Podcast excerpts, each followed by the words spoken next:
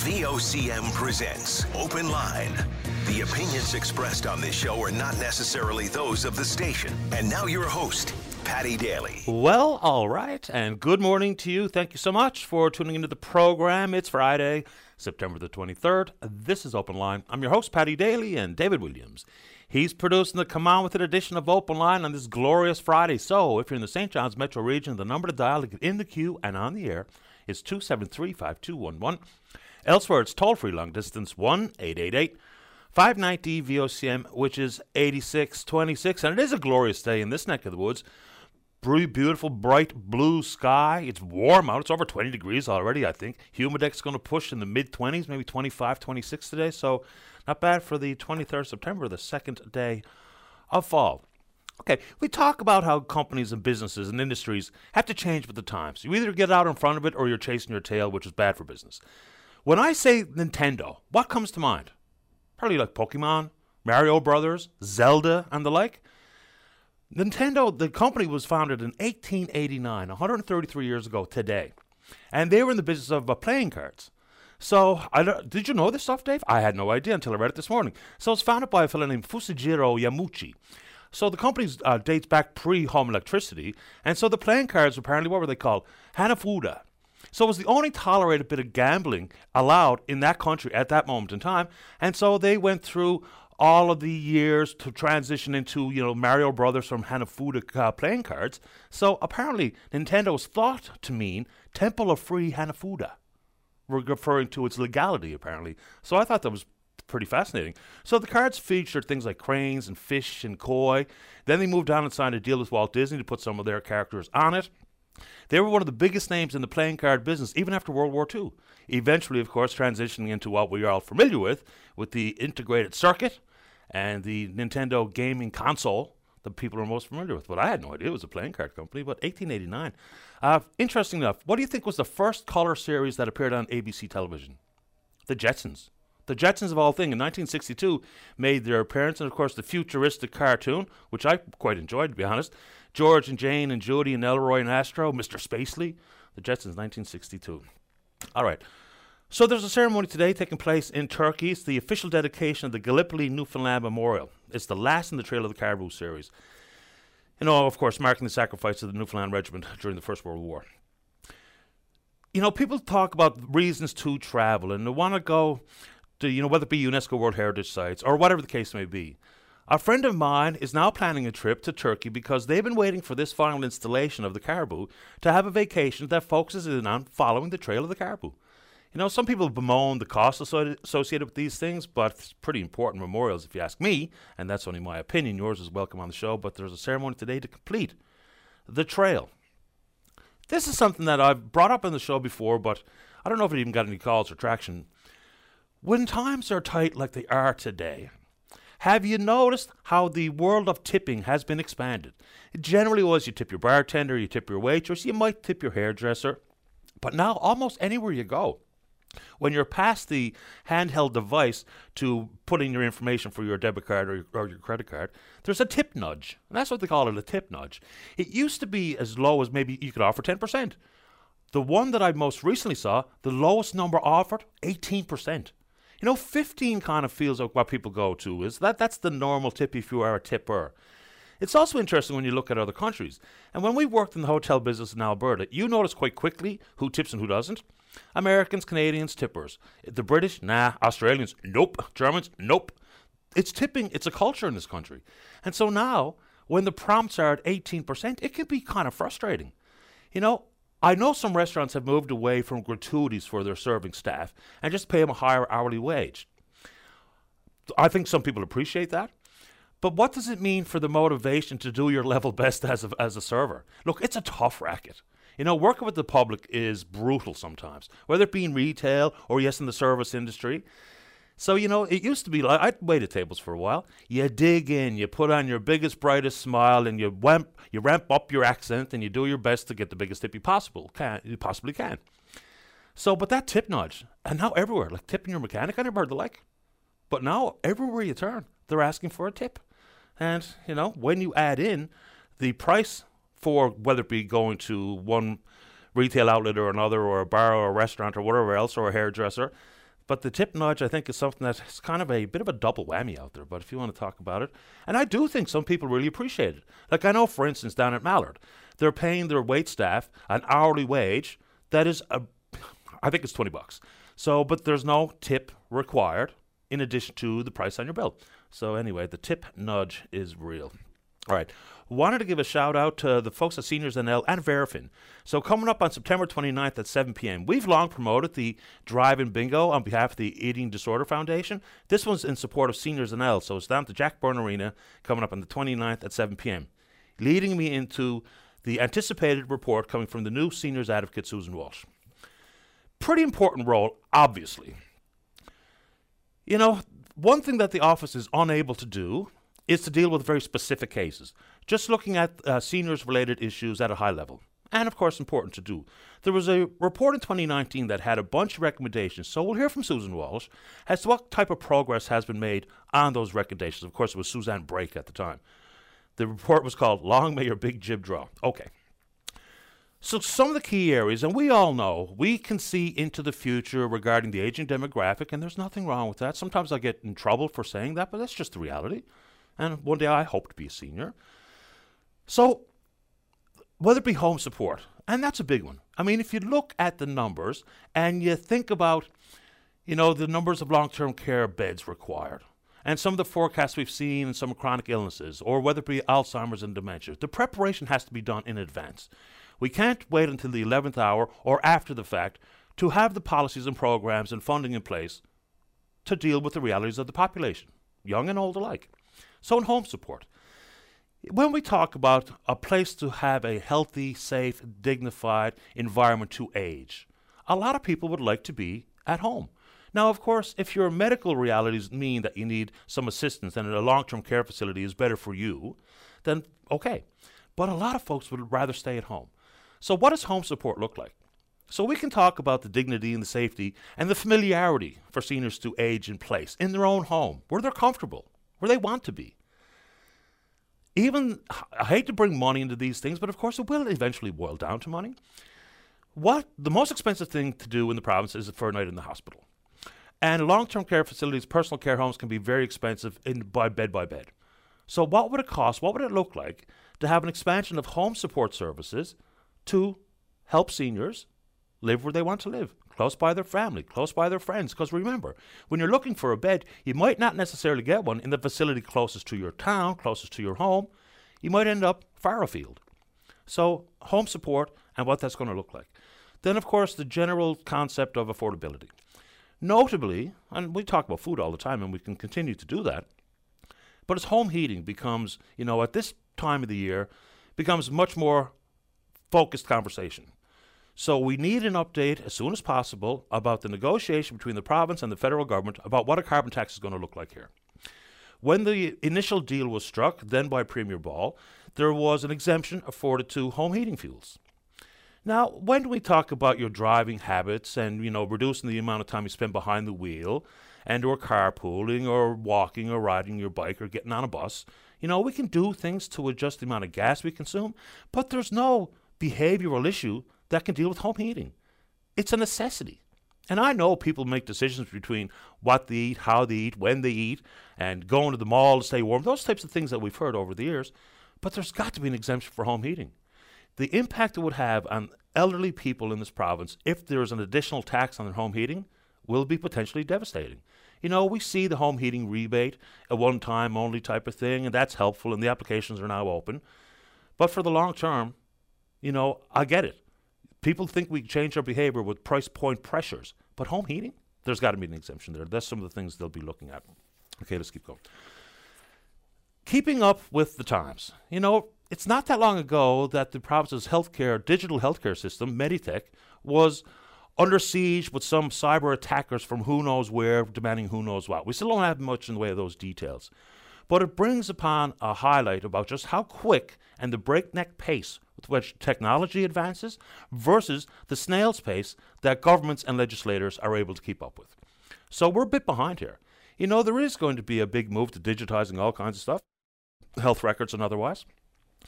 But the privacy commissioners from all the provinces and the territories were actually in this province, well, being hosted by Michael Harvey, to talk about how we're going to have to need some resolutions and very quick moves by government to ensure that digitized healthcare is protected. It is so critically important. And remember, when the cyber attack took place at, on the Meditech system, it was talked about by security experts, privacy experts around the country, as being a national security threat. A lot of your information that you don't need or want out there is inside digital healthcare records. You know, even when you go back, we've been talking about the mammography results, what have you, and the Cameron inquiry. One of the recommendations there was for a digitized medical database. But we've got to make sure that you can't have these criminals breaking into it, stealing and sharing your information. And we still don't know if there was a ransom required on any of this stuff. And some of the recommendations from the experts in the field about don't pay the ransom because you don't even know if they're going to follow through or just simply take your money. Anyway, you want to talk about it? Let's go. Let's get down to the story of yesterday. So, for two straight weeks now, we've had some very troubling comments and required comments coming from the RNC. So it's last week with the two home invasions. And you're told, lock your doors. Don't answer if you're not expecting somebody. Don't answer if the door if you don't recognize the person knocking. Okay, and that gave people reason for pause and for some people real legitimate fear. Then yesterday, here comes the alerts that there's a, a shooter on the loose in Conception Bay South. So there's not a whole lot of detail here, but there's three shootings. We know that two people were in serious condition. We don't have an update on their condition in hospital. And so out come the alerts. Curiously, I had some emails overnight saying, enough of the fear. But how can the RNC do anything but do what they did yesterday? And from my personal opinion, I think they did a great job in communication and obviously made quick work of apprehending the suspect on, uh, on St. Thomas Line yesterday afternoon. So, regarding the fear business, you know, when you look at what happened in Nova Scotia and the criticisms of the RCMP and the fact that they didn't put out a warning in a timely fashion, and at the end of the day, there was 18 people dead. For the RNC, how could they not do what they did? And I, I read the email and it was thoughtfully presented, and you know there was more than one of them saying that you know we're just stoking or fanning the flames of fear. They have no choice in these uh, in these types of circumstances. They just don't. And then, but it does bring upon that sense of the volatility, especially here in the northeast northeast Avalon. So these things are becoming fairly common. I have no interest in spreading or stoking any fear. It's not does me no good, does you no good. But good job on the RNC here yesterday. And then you see things like the schools in secure mode. One of my sons was working in CBS yesterday afternoon, so I had that additional layer of worry that came over me quite quickly and I could feel it. And I was nervous yesterday. I suppose, especially because one of my children were out there, but I was nervous for my fellow Newfoundlanders and Labradorians who were in the area. And we, you know, there's some details about how the apprehension went down and what have you. And it's all interesting to watch. But it does pose some of the big questions here, right? People will think, well, what led to this? And I don't know. I just don't know. A popular opinion will be that it's related to drugs, and it might or might not be. But we know that some of these criminals and some of the shootouts we've seen and the gang rivalries have been indeed based in the drug trade. Which begs some massive questions. Because, you know, I see people say, well, you just lock them up and throw away the key. Okay, the war on drugs. All right. The unfortunate reality is neither of those has worked. Right? It there's a sense of feel good that you get your little bit of blood you know, you're a criminal, let's put you away and never see you again. Never see the light of day. Except the next little drug dealer and organized crime boss is right behind them. So it just simply has not worked. I get where people are coming from. Punishment is required. Absolutely it is. But what do we actually do to make a pragmatic difference for the amount of people suffering from drug abuse, opioid overdoses, and importantly, public safety? What do we do? Because at this moment in time, there'll be some people in different pockets of the province, notably yesterday in CBS, saying, Why don't the police go to where I know the drug trade is happening? This is a crack house. How come the cops aren't busting it? That's a good question. I know that there's always that concept in policing that you chase the little guy to get the big guy. Okay. But what does that mean for the potential for this type of violence? these types of crimes. The fear that I would imagine washed over a lot of folks on the northeast, northeast Avalon yesterday. I'm sitting down at the house and bzz, bzz, bzz, there goes my phone with an alert. Shelter in place. The entirety of the northeast Avalon. So I think the cops did a good job. I think they communicated effectively. They did made quick work of picking up the alleged shooter, and we'll see what becomes of it. Anyway, you want to talk about it? We can do it. Uh, da, da, da, Had an intro, I'll call it interesting, conversation with the Minister of Health Community Services yesterday, Tom Osborne, about a variety of things inside of healthcare. And we can talk about any shortage or any specific issue or one clinic or one ER or one hospital or another. But it's some of the fascinating numbers I read this morning regarding the number of nurses who are casual nurses and have no interest whatsoever in joining the ranks of the permanent full time. There's a whopping big number. Not every health authority reported those types of numbers, but doesn't that paint a, a, a difficult picture? If you have nurses who are trained, educated, on the job, they've been offered things like retention bonuses, $3,000 signing bonus to take on a permanent full time position, and are unwilling to do it. Add that to the thing about, you know, recruiting and retaining a nurse. Expanding the number of seats at nursing schools, okay. But when you have people who are on the ground and they will not take a signing bonus of $3,000, a retention bonus to be permanent full time, they prefer the casual label so it gives a bit more flexibility in their own life. But those numbers are out there in a couple of news stories kicking around if you want to check them out. All right, very quickly. Some of the travel related matters. Uh, it's been reported pretty widely now by some of the major news outlets in the country that there is going to be an expiry of the vaccination restrictions to enter Canada on the 30th of September. Makes sense to me. ArriveCAN, which has been very controversial, and I will admit freely again, I'm not so sure what the big controversy is surrounding it, but that's going to become optional. I think people will be pleased enough with that. There has not been a final decision made about masking in public areas, in particular planes and trains, but it looks like ArriveCAN optional vaccination restrictions gone at the end of the month. Your thoughts on that matter? And like me, and like many of you, you will have friends who are on the south coast, southwest coast of the island and in PEI, Nova Scotia. I don't know what Hurricane Fiona is going to bring when it makes landfall later this evening. The track is unpredictable, as we all know. Preparations are ongoing in many parts of the province for what might be a heavy wind event in particular, and with the leaves still out there in full force. You know, my big maples, my backyard catch a lot of wind. But I got friends in Nova Scotia that I, you know, I watched some of their news yesterday and read some of the reports come from their meteorologists, uh, Ryan Snoddon in particular. They're bracing for what could be just brutal.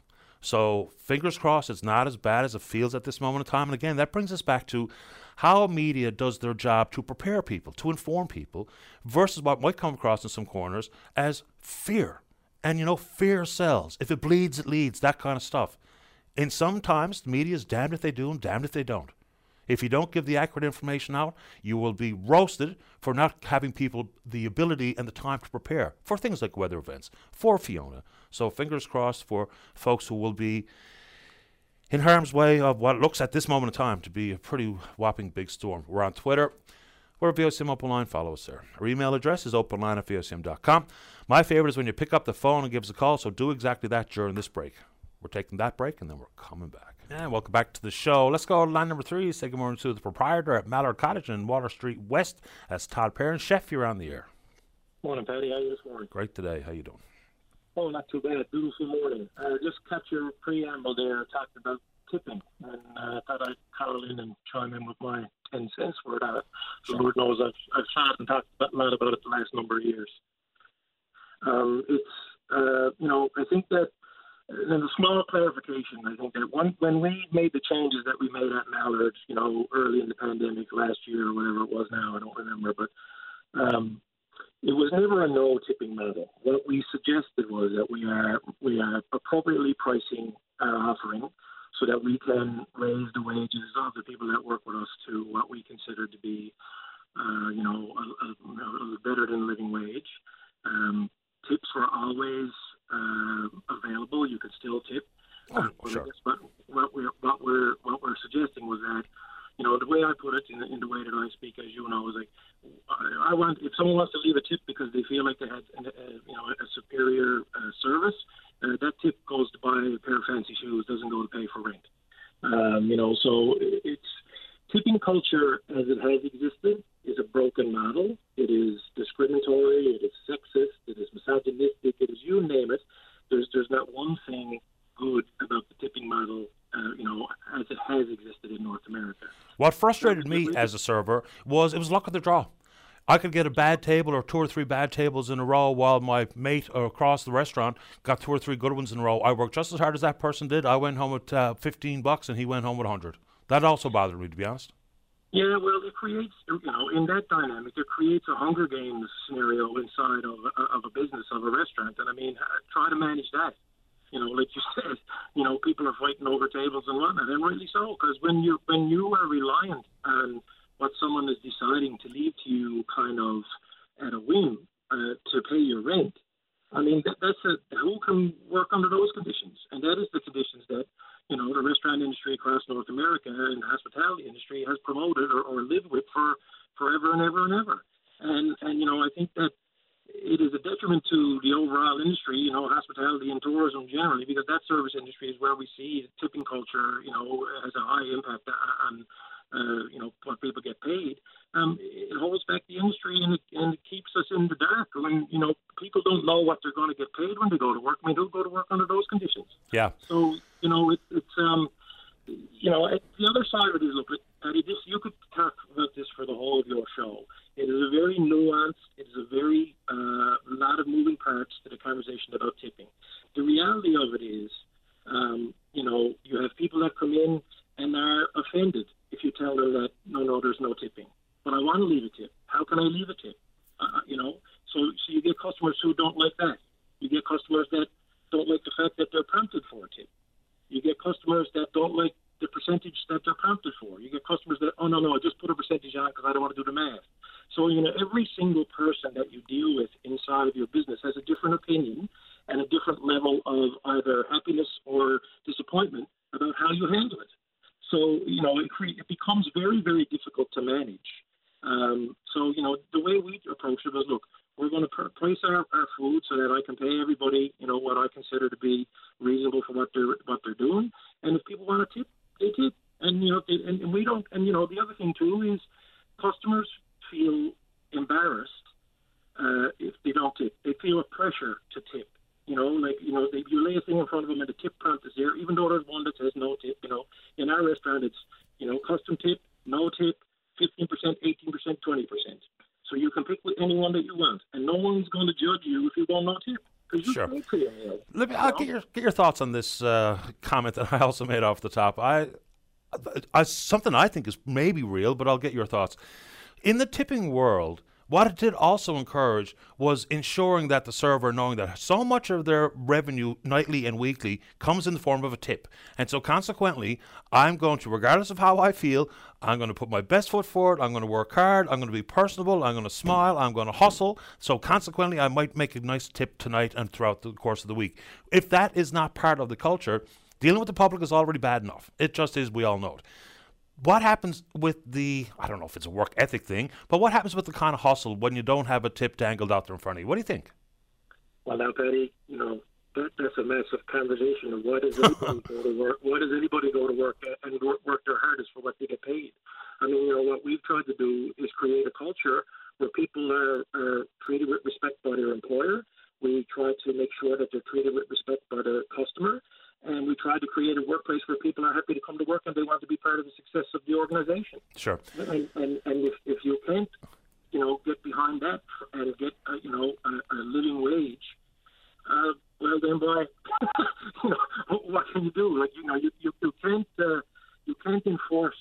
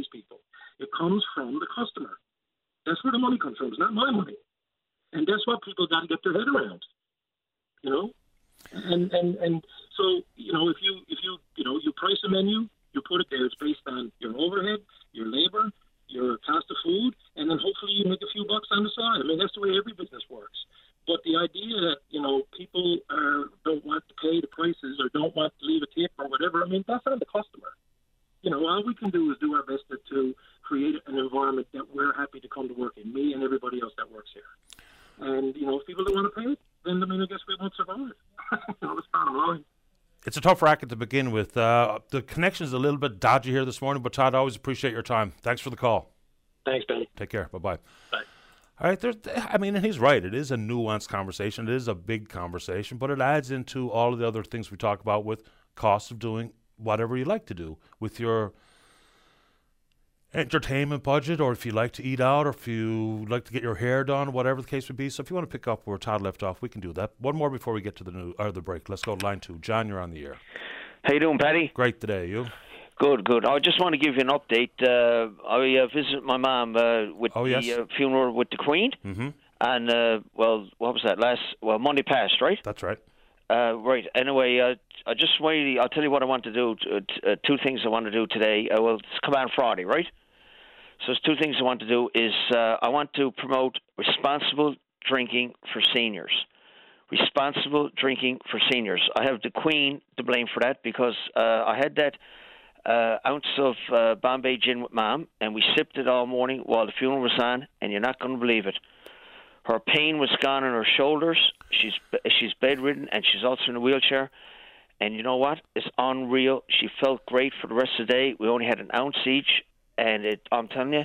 Okay. I don't. I don't know if we should be promoting Oh, a pain relief okay. by self-medicating. All the same, Okay, though, okay. I apologize for that. Okay, and uh, just, uh, where's well, the uh, bouquet you'd like to throw before I have to go? Okay, I wanted to thank uh, yeah, I wanted to thank uh, VOCM and yourself as of of uh, give me a chance to uh, you know uh, speak about my mom and how it was uh, you guys you know were encouraged me to you know continue with visiting her and I got the permission to go in at six thirty. I'm gonna let you know that it was a great morning with my mom Good. and uh, it was fantastic. We really enjoyed it, and uh, it, it really, uh, really made her day. And I also wanted to thank you for at the end that you came on with it, and uh, it was a Friday, and you did play the song. You too. It's a beautiful day, and you know what, Paddy? It's a beautiful day today, and I wanted to just give an update and say thanks for your support and and. Uh, and encouragement, and let me voice that uh, on the on the radio because it really helped me and it helped my mom, and I thought it was a really nice thing for you to do. And I, look, I was happy to do it, and I'm glad you enjoyed the day with your mother. It Would have been a shame if you couldn't have got that permission Yeah. to uh, to visit and watch the funeral Yeah. and the proceedings afterwards with your mom. So I'm glad it worked out the way it did, John. I appreciate the call. I just got one more quick thing to say. Uh, you know when you said you uh, knocked your tooth out uh, hanging out over the fence? yeah. Okay, I got to say something to you that most people thought that you had your tooth knocked out with fighting and hockey because you used to. Apparently, you got a reputation for dropping the mitts.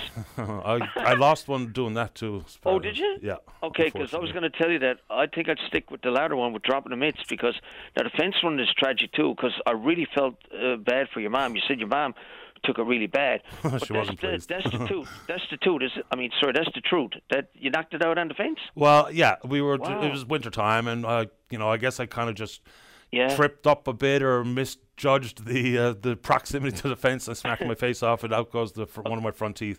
And yes, I did indeed lose one on the ice. Okay, well. last last question. Do you still play hockey now? Because a lot of people are wondering. Because you said you you're not in the best shape. Like you're always promoting like eating better, and you want to I'm do doing a bit better. Yeah, doing better for yourself. And you said this. But do you still play rec hockey? Like I, I haven't been out now? there. No, I, you know what? I've got, I've got so many, the knees are wonky and the What? back is really tender. And last time I played, I was it was weak recovery. Poor old back a was couple gone. of us would like to go see you play. Like we thought you were still playing. Like Nah, with the rec with your buddies, right? I wish I about- was, but I'm not, John. And I got to run to the break, but I appreciate the Listen, update. Thank you very much, and uh, thank you to VOCM and uh, Paddy come out with it. Oh, listen, can you also uh, reiterate, mention about the food fishery again, please? Sure. About, uh, with the storm come. Listen, thank you very much. Okay, John. All the best. Okay, we still love you. Love you too, buddy. Okay, bye. Okay, bye bye. Yeah, food fishery schedule open on the 24th, right? Uh, run to the 2nd of October. People were wondering, well, will there be any adjustments made by DFO given the fact that the pending weather might interrupt a couple of those days? Generally speaking, they have not been nimble on that front, uh, but we'll see what happens. Uh, let's go ahead and take a break. When we come back, plenty of show left to speak with you. Don't go away. Weekdays on VOCM, it's Open Line with your host, Paddy Daly. Join the conversation each morning from 9 a.m. to noon on your VOCM. We get people talking. Welcome back. Let's go. Line one, Bruno, you're on the air. Hi, Paddy. How are you doing? Not too bad. Do you have me on speaker, Bruno? Yes. Uh, no. Why? You having trouble hearing me? Just a little bit hollow. Yeah, there's been a couple of weak connections already this morning, but that's not too bad. Go ahead. All right. I got uh, e- earplugs. Uh, so anyway, let me know if it, it's bad. Uh, while I was waiting, I just double checked one more time, hoping against all hope that we here in Cape Breton are not dead center on where uh, that hurricane's going to come ashore. So, you know, we had 160k winds in 2016 and 220 millimeters of rain in about eight hours, and it really made a mess of things. So it looks like this might even be as bad, if not worse, than that. So wish us luck, and uh, and the west side of your island looks like it's going to be next. It's certainly going to get some of the impact of the hurricane. And I thought I heard an interesting comment from uh, one of the meteorologists this morning saying, "Don't get hung up on the, the categories. Don't pretend that it's not a big deal if it's no longer a hurricane when it makes lo- landfall. The post-tropical designation is still plenty dangerous. The wind field expands. So fingers crossed for people in your neck of the woods, Bruno. I really mean that because I got friends close by where you live as well, and they're quite worried. I was listening to Ryan Snoddon yesterday."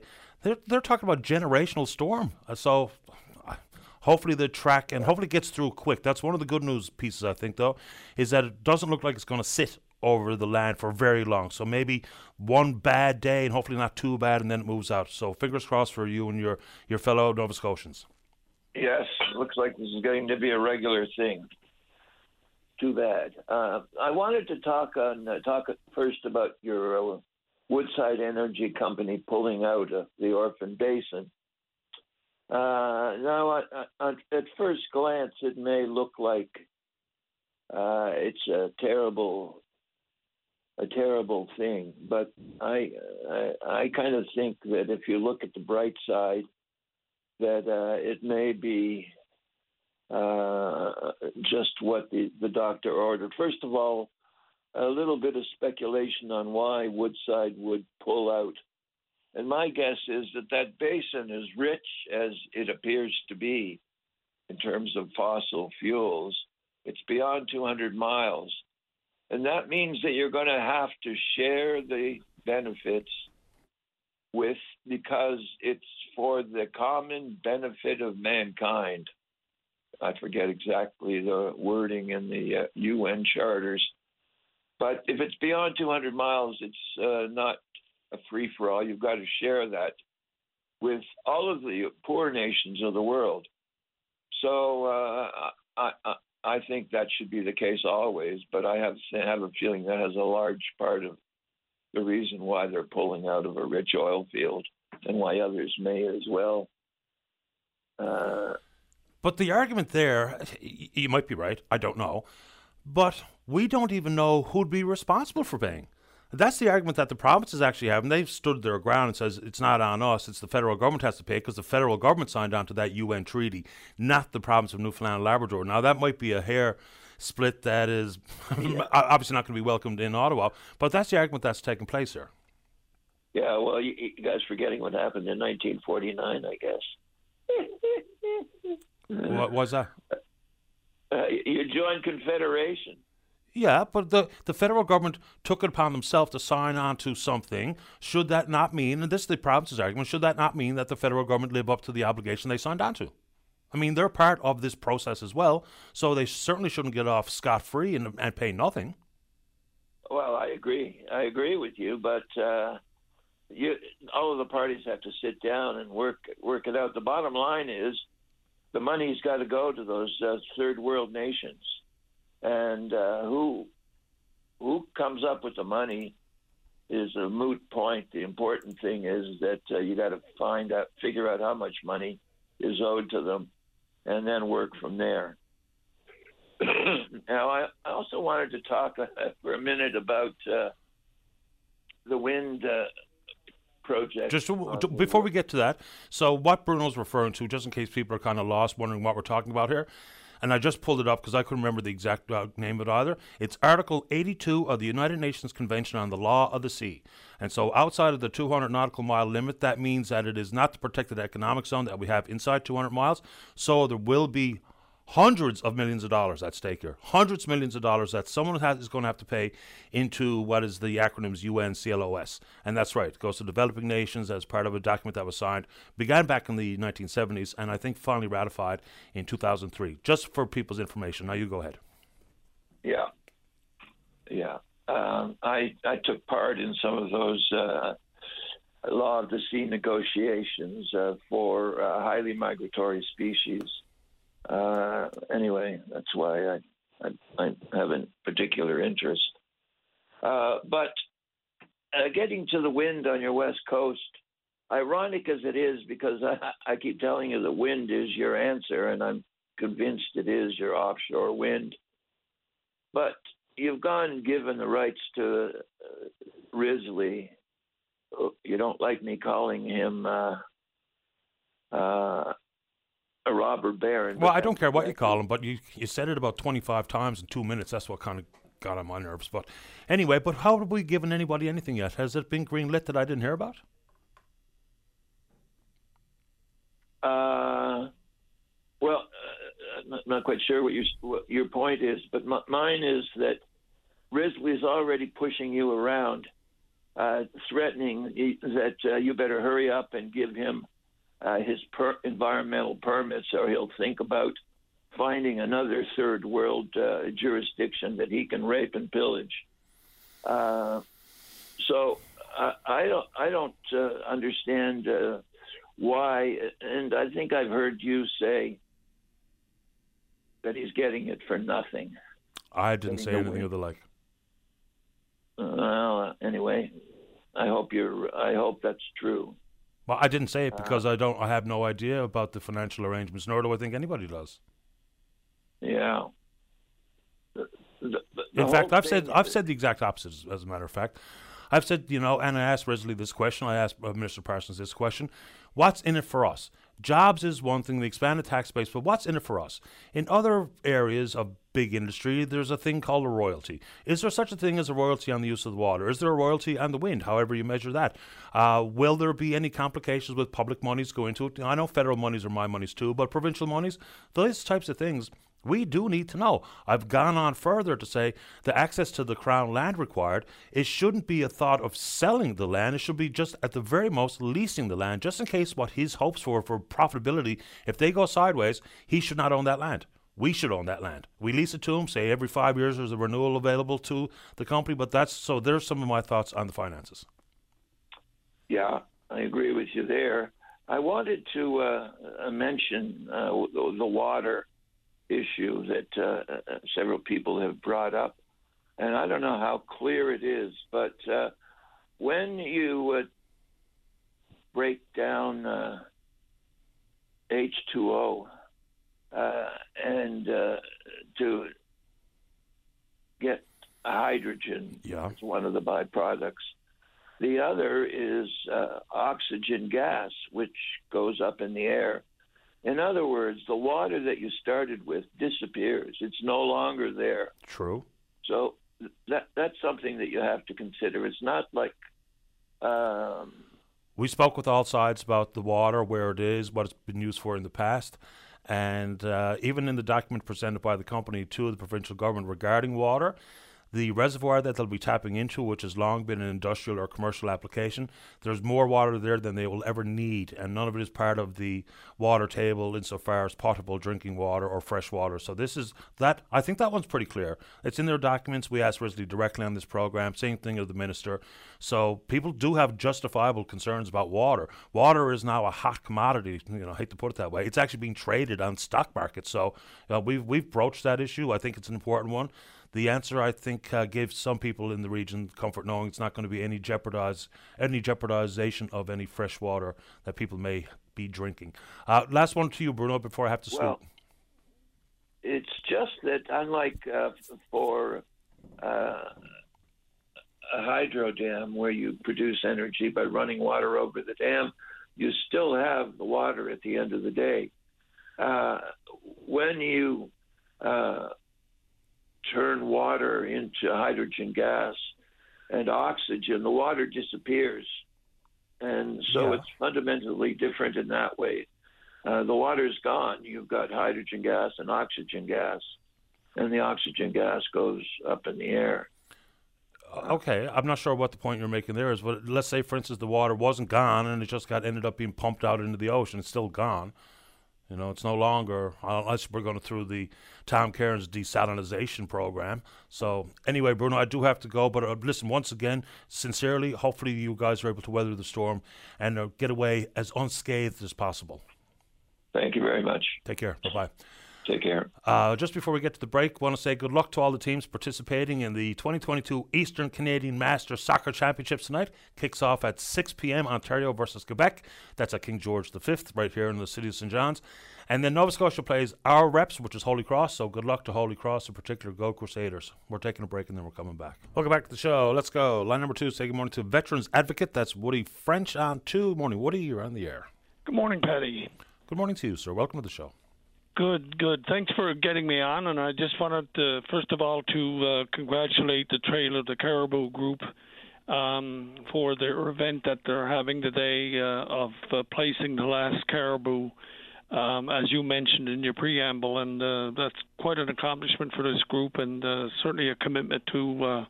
To all of our Newfoundland and Labradorians who serve and um, serve our country in the Canadian Armed Forces and, and you know go out and put themselves at risk uh, on a daily basis. So I want to congratulate them on the completion of that project. That's quite a thing, as you mentioned earlier.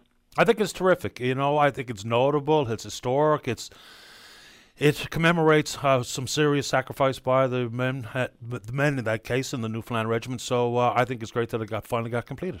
Yeah, and then uh, you know the the other interesting thing that you mentioned that uh, that I hadn't thought about was certainly the fact that there were people that there are people in Newfoundland and Labrador waiting for this uh, caribou to be placed so that they they can include it in their travel plans. So it certainly shows the dedication that uh, Newfoundland and Labradorians have uh, to the military and, and their efforts, and and that's certainly great is greatly appreciated by you know by people like myself who have who've served the country uh, for a number of years. And uh, again, congratulations and a shout out to them. Here, here.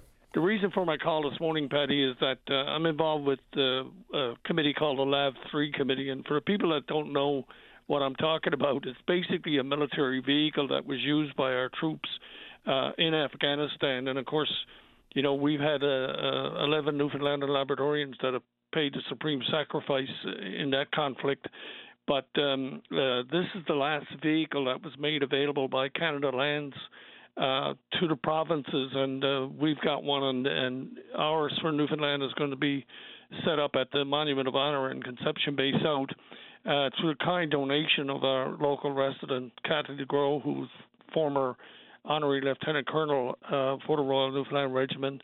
And uh, we're very appreciative of that. And what we need right now is we certainly want uh, support and asking uh, through your show uh, for anybody who knows any veterans that have served in Afghanistan to ask them to contact us.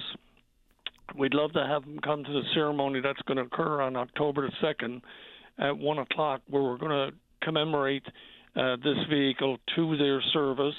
And we're trying to get um, as many veterans as we can there, and certainly representatives of the family, families who lost people uh, during that uh, during that conflict. And um, we'd love to have them come and we want to pay tribute to the people that served and and the people who didn't return home. And uh, we're hoping that uh, by getting the message out this morning, um, that we're going to be able to get people to contact us. And we'd like for them to contact us through Branch 50 of the Royal Canadian Legion here in Conception Bay South. And uh, the phone number is 834 2331 and it has a voicemail. So uh, if it's somebody that's calling about this event, just leave a message, and, and we will certainly get back to them. And um, as I said earlier, you know, we, it's we have to remember these things. And um, like you said about the Trail of the Caribou, uh, you know, this is just another step uh, in our commitment to to uh, the people that served and to our commitment to them that uh, we will remember them. Woody, when's the event? It's going to be on October 2nd. Okay. It's going to be at the Monument of Honor in Conception Bay South. It starts at um, at one o'clock, and we're you know we're hoping that especially the veterans will will come out uh, to this, and and especially the veterans uh, from Afghanistan, so we can acknowledge their commitment. Woody, is the LAV Three the same thing as the Kodiak? It's a similar vehicle, yeah. Okay, so these are personnel carriers. Yeah, and it was, yeah, basically, yeah, and uh, they um, they've gotten uh, they had a bunch of them that uh, that were completed their service, I guess, and they're, uh, they um, they were retiring them, and um, um, we were fortunate enough to get one of them uh, here in the province. And this the, the good. I'm glad you asked me that because this is for the whole province. It's not just for uh, Conception Bay South. Hello. Time to get up. Yeah. Sorry about that. No problem. But uh, it's you know it um, it's certainly a, um, a tribute to uh, to them and uh, and to the whole province. So you know we certainly love, love to see um, particularly our veterans and certainly any members of the public that want to come out and and spend an hour or two with us. Uh, it'd be greatly appreciated. I know some Afghan veterans uh, or veterans of the Afghanistan war, so I'll be sure to pass this along to them. So anyone who's interested, please do indeed contact the folks at Branch 50 of the Royal Canadian Legion and uh, go, go through that process. Even if you have to leave a message, someone will get back to you. Always appreciate your time and the effort you put forward to represent the veterans, Woody. Thank you, Paddy. Really appreciate it. And uh, a shout out again to uh, everybody at VOCM that support veterans. Happy to do it. Thank, Thank you, sir. you, buddy. Take care. Bye bye. That's Woody French. Here you go. That sounds like a good event. Uh, let's take a break for the 10 o'clock news. When we come back, you know the deal. Lots of time for you. Saturday morning, join us for the Irish Newfoundland Show. Send your request to IrishNL at VOCM.com or submit them online at VOCM.com. Welcome back to the show. Let's go. Line number three. Good morning, Derek. You're on the air. Good morning, uh, and thank you so much. Happy to do it. So on my screen it says Waterford Valley Rotary Club PSA, and I don't know why my my mind automatically went Harper Valley PTA. Okay. Man, what a day! Uh, uh, Go ahead. What's on your mind? Actually, actually what we are doing uh, this Sunday is uh, World River Day, and we're having an information session down in Bowring Park at the gazebo. That's just west of the duck pond, and. Our club has been involved with the Waterford River for oh, since the 70s, and I guess Sandy Roach, who has passed, was instrumental in, uh, you know, having the club participate in the preservation of the river, planting thousands of trees along the river, and generally uh, making everybody aware that the, the river is there is pristine and it should be looked after. And so, you know, the river is a fantastic place. It has the Grand Concourse Trail, which uh, goes to the full length, and uh, it's a great walk, a great relaxing walk. And we have, or our club has been involved with, uh, with the three cities, well, St. John's, Mount Pearl, and Paradise, and also with the Conservation Corps and uh, Choices for Youth uh, to try to get an, an, understanding of what the river does uh, for the community. It's not only just a, a place to walk, it's a place for offload from all these hills and everything. And we all know that water is becoming a problem. It's a lifesaver and it's a life taker if it's not if it's not properly managed. So you know our club, with Sandy's insight over the past, is to to try to get it, have the communities respect the onflow into the river, and to respect the ecology of the river, so that it's a place for, you know, us as seniors uh, uh, for a place to walk, for our kids to grow up around and see nature as as it should be.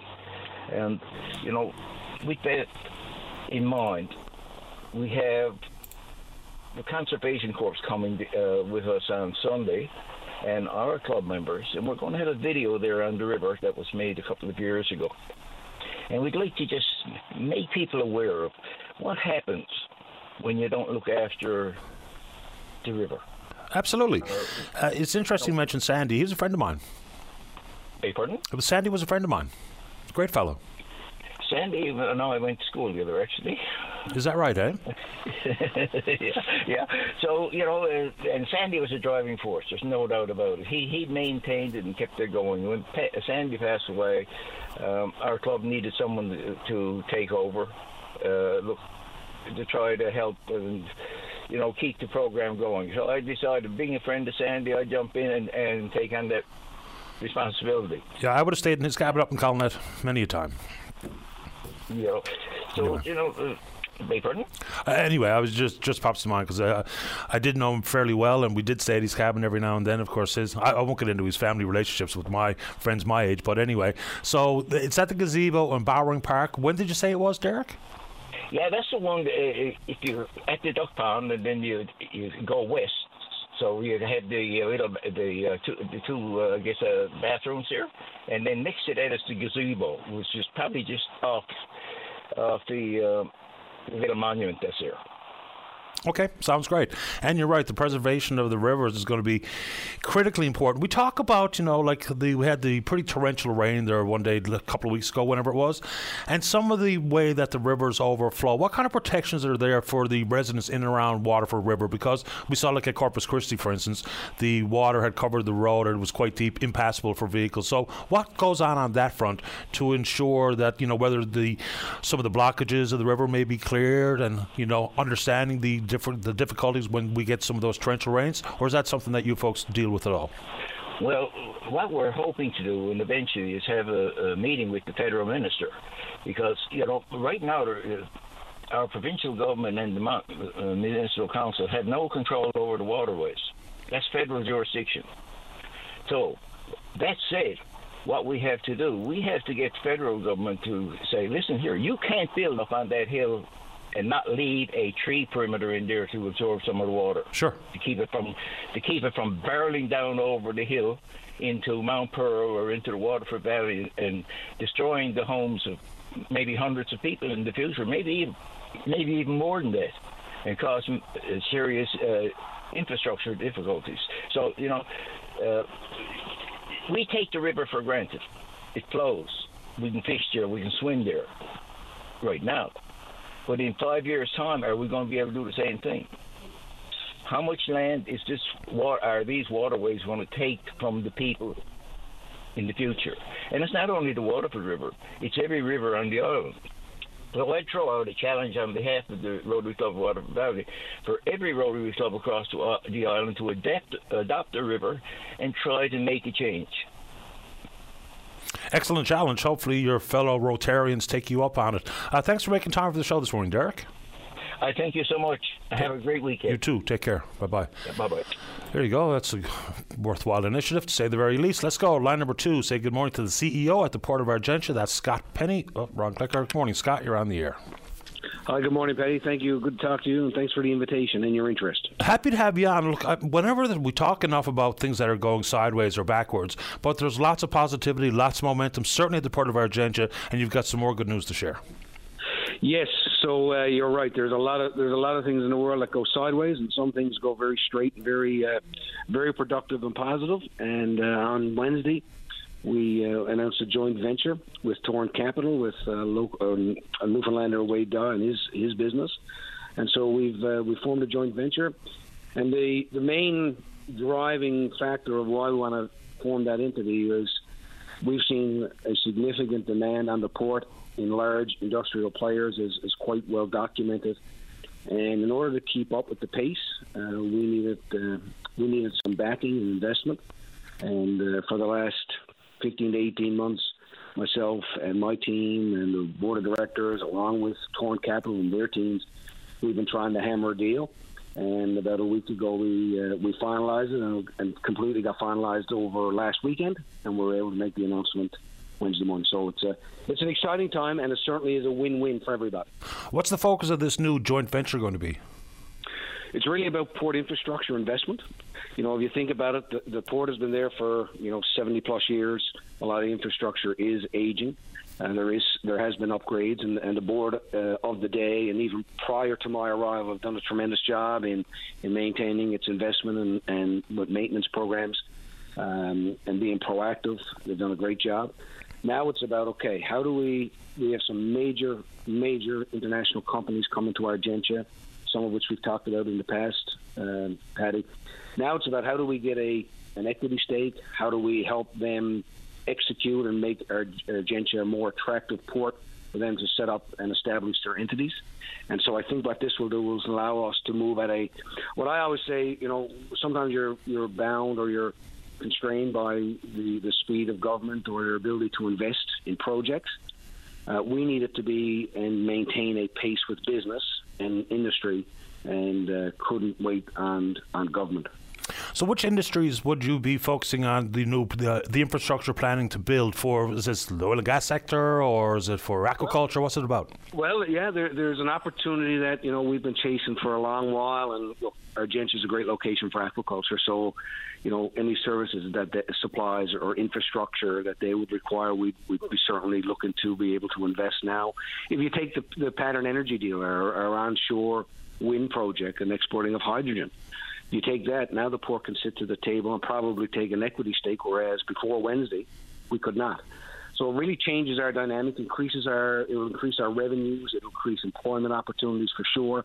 There's some several major mega projects happening right now in Argentia. You take our Pattern Wind, our Pattern Energy, uh, that project. You've got Husky Cenovus that's firing back up. You've got our uh, U.S. offshore wind monopile project.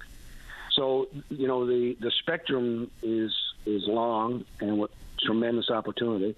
And really, what we want to be able to do is sit to the table with big industry uh, and say we are here. We want to be able to assist, but we also want to be able to get a fair share and get a stake in your projects and drive investment to support what you're trying to accomplish in our province. Where are we? What's the status of the Pattern Energy proposal? Well, that is uh, there's consultation going on now. I know Pattern. Uh, I attended a, a, meeting, a briefing on um, Tuesday evening with the, the council in Placentia.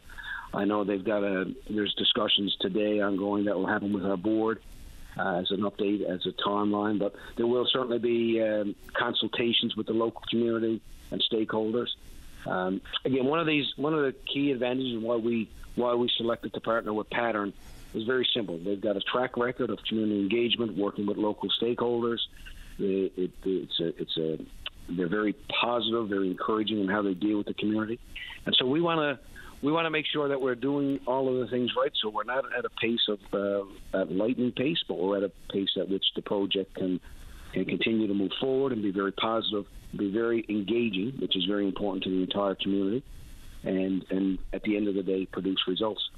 I don't know if this question is on point, but I'm going to go for it anyway.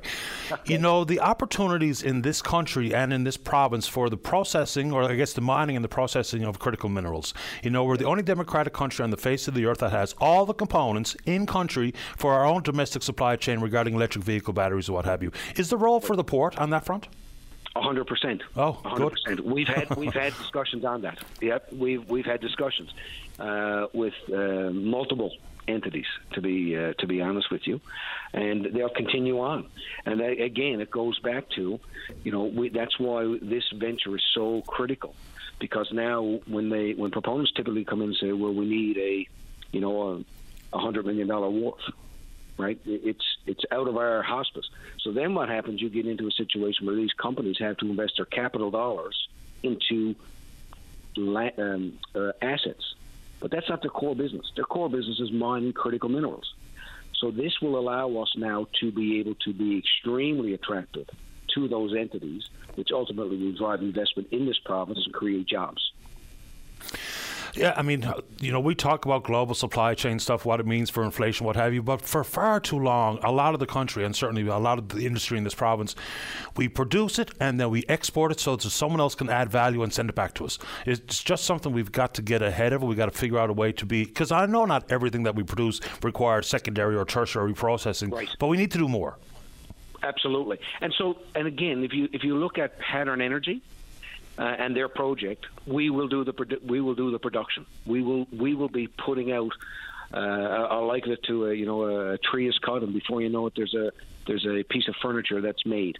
Same concept. When we export out of our port as ammonia and or hydrogen, it goes to Europe, it's done, right? So those jobs, that employment opportunity, that will be there. Similarly, you know, I, you know, with the uh, U.S. offshore wind monopile project that we have going, that's moving along. But again, same thing. There will be support services requirement, whether it be welding, touch up for painting, um, inspection.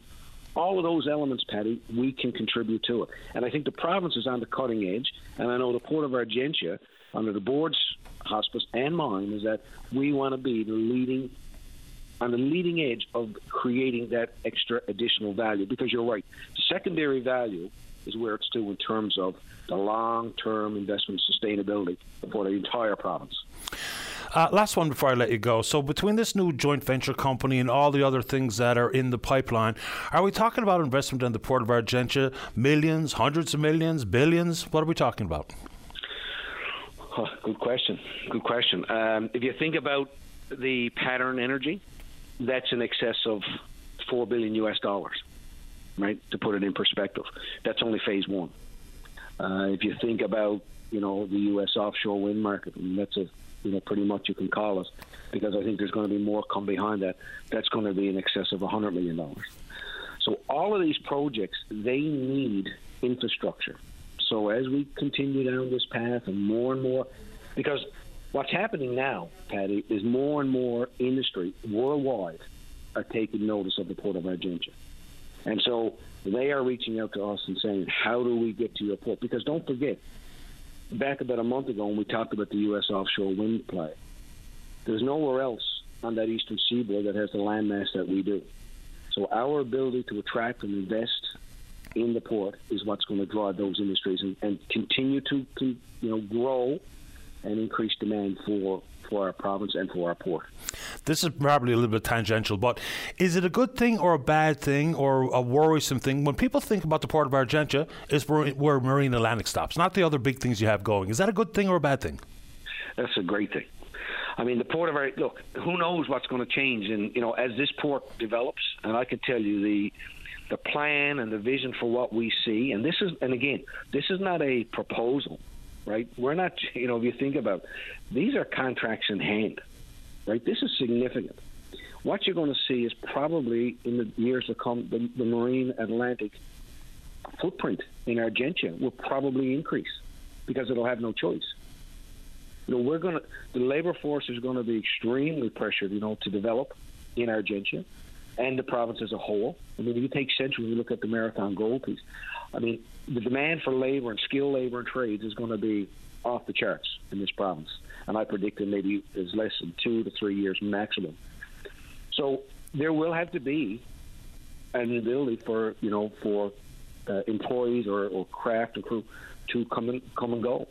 Supplies, you know, it, it's uh, from my perspective, I think it's only going to grow bigger, and I'd welcome that and I welcome investment in Marine Atlantic because it is a critical pathway to our to our province and to the rest of the country and I've said it many, many times. They're a very valuable um, partner, and whether or not you know there's an opportunity for them in terms of some of the other things, who knows? We could be supplying hydrogen to fuel those vessels. So the opportunity and the, I believe a very strong tenant, very positive, is Marine Atlantic, and hopefully, as I said, who knows? Maybe we'll run a manifold down to the Marine Atlantic terminal, and we'll hook up and be exporting hydrogen and and making money from that. So it's it's a win-win, Paddy. It's a great, great new story. Uh, congratulations, Scott, and good luck. Thank you very much for your interest. Appreciate the time. Take care. Bye bye. As the CEO at the Port of Argentia, Scott Penney, there are good things brewing. There just are. Uh, let's take a break. When we come back, we're going to keep the mining conversation going with the member for Lab West. That's Jordan Brown. Don't go away. And welcome back to the program. Let's go to line number one. Say more to the NDP member, NDP member for Lab West. That's Jordan Brown. Hi, Jordan. You're on the air. Hi, Jordan. Hey, good morning, Paddy. Welcome to the show. Good. Yourself? How's everything? I'm doing okay today. Thanks for asking. How about you? Oh, excellent. It's a good day, and uh, you know the, the weather uh, here is a bit uh, bit windy, but I, you know we're we're first day of fall, so you know it's uh, it's getting exciting now because this is uh, it's going to be uh, a Cain's Quest winter, so we're all we're all good now when the snow comes. right on. Yeah, Cain's Quest will be back. That's good news. Yeah, so I just want to call and uh, talk about because uh, next just uh, just finished up uh, this uh, past week, and actually it was a uh, very great opportunity here uh, in Labrador West to have all the, the miners, the prospectors, the junior miners, and all that, and uh, and the uh, and the government's uh, geological survey come up and actually discuss uh, you know the mining opportunities in Labrador, and uh, it's a very bright future for for Labrador seems, especially when when we're talking about the European minerals market. So there was a couple of initial concerns. You probably don't have anything to do with this. Where the conference was held, people would like to get back into the rec center, but it's closed to the public. Was reopened for this. How'd that happen? Yeah, so um, I, every year the, the conference goes back and forth between Labrador City and Wabush. So um, I, the where the town of Wabush was this year's host, um, they uh, they allowed the center to be open for uh, for the use of the gym space for uh, presenters for the uh, for the uh, trade show side of things. Which you know uh, you know you know, it it doesn't look good in that, but uh, you know, the two towns are having discussions about the future of recreation in Labrador West. So there is there is ongoing talks on how recreation will look in the future of Labrador West, but at the same time, it doesn't it doesn't look good, and, and I agree with the, the residents on that one. It, it you know it is not a good look for uh, to have that happen. Fair enough. So, I mean, people will be bullish on the mining sector for a lot of really justifiable reasons. But what are people focusing in on, whether it be at the conference or prospects for the future? Because there's a couple of double-edged swords here. And I had this conversation with I can't remember even can't remember who it was because it's one thing to have the sort of cyclical boom bust that Lab West is famous for, and you might have expansion of mines or new mines. But then, how do you factor in all the other moving parts, notably housing? Yeah, absolutely, and that's a bigger conversation that we do need to have with the mining industry as well as government. Is like, what would housing look like? How how do we move forward on that? Because you know, to build housing in in, in Labrador is not cheap just to start with, right? And then you add on all the uh, factors of you know inflation and you know the markets right now and coming out of COVID and the cost of building materials. It, it does have a huge down pressure on on on people. Mm-hmm. So obviously, if you're going to we're going to talk about expansions and stuff like that, the mining companies need to come to the table with the two communities and and, and government and everyone else to actually have like how, what is our plan, how are we going to house people in this region because it's not just people who work in the mines. We actually we like right now there's not enough people in Labrador West to run Labrador West, so we don't have enough people in the service industry, in healthcare, and everything else we need in in a society. We just don't have enough bodies here to actually do all the work. And I mean, but I mean all the work. I mean, from mining to service to everything. So it is a big conversation we have to have on what will Lab City and Wabush look like in an expanded mining market. Because you need them to happen concurrently. You just can't have one without the other. Oh, absolutely. And right now, so like you said, we take the look at how all the expansion and the idea of expansion. So we have um, Tacora, who's at this conference, actually talked about a byproduct from their mining process that is actually extremely desirable right now in the battery manufacturing process, which is manganese. Right now, uh, for well, before um, Tacora took over, um, I remember working in the mine as a contractor and hearing the guys talk about the manganese and how it's a nuisance, and basically they just disposed of it. And now, in the world of EV, that's a desirable mineral So that is an opportunity that we didn't realize we had at the time. So this is one one aspect of expansion and actually expanding what we mine here in Labrador West, and that actually creates a huge pile of opportunity and a whole new skill set of people to come to the region. Do the companies talk about, and this is something I just broached with Scott Penney from the Port of Argentia, we know there's a lot of upside to ensuring that value added gets done in this country. And I was not shocked, but a little bit surprised to read that the only democratic country on the face of the earth with all of the critical minerals required for EV batteries in particular, we have them all in Canada. Have them all, yep. and much of it right there in Labrador. Even though when they talk about that, they talk about northern Quebec and northern Ontario, but Labrador is certainly part of the conversation. Was there any discussion surrounding not just extracting the minerals, but processing the minerals? Because it frustrates so many people that we take something out of the ground or out of the water here, we send it elsewhere, they send it back to us after they made some money to by adding value.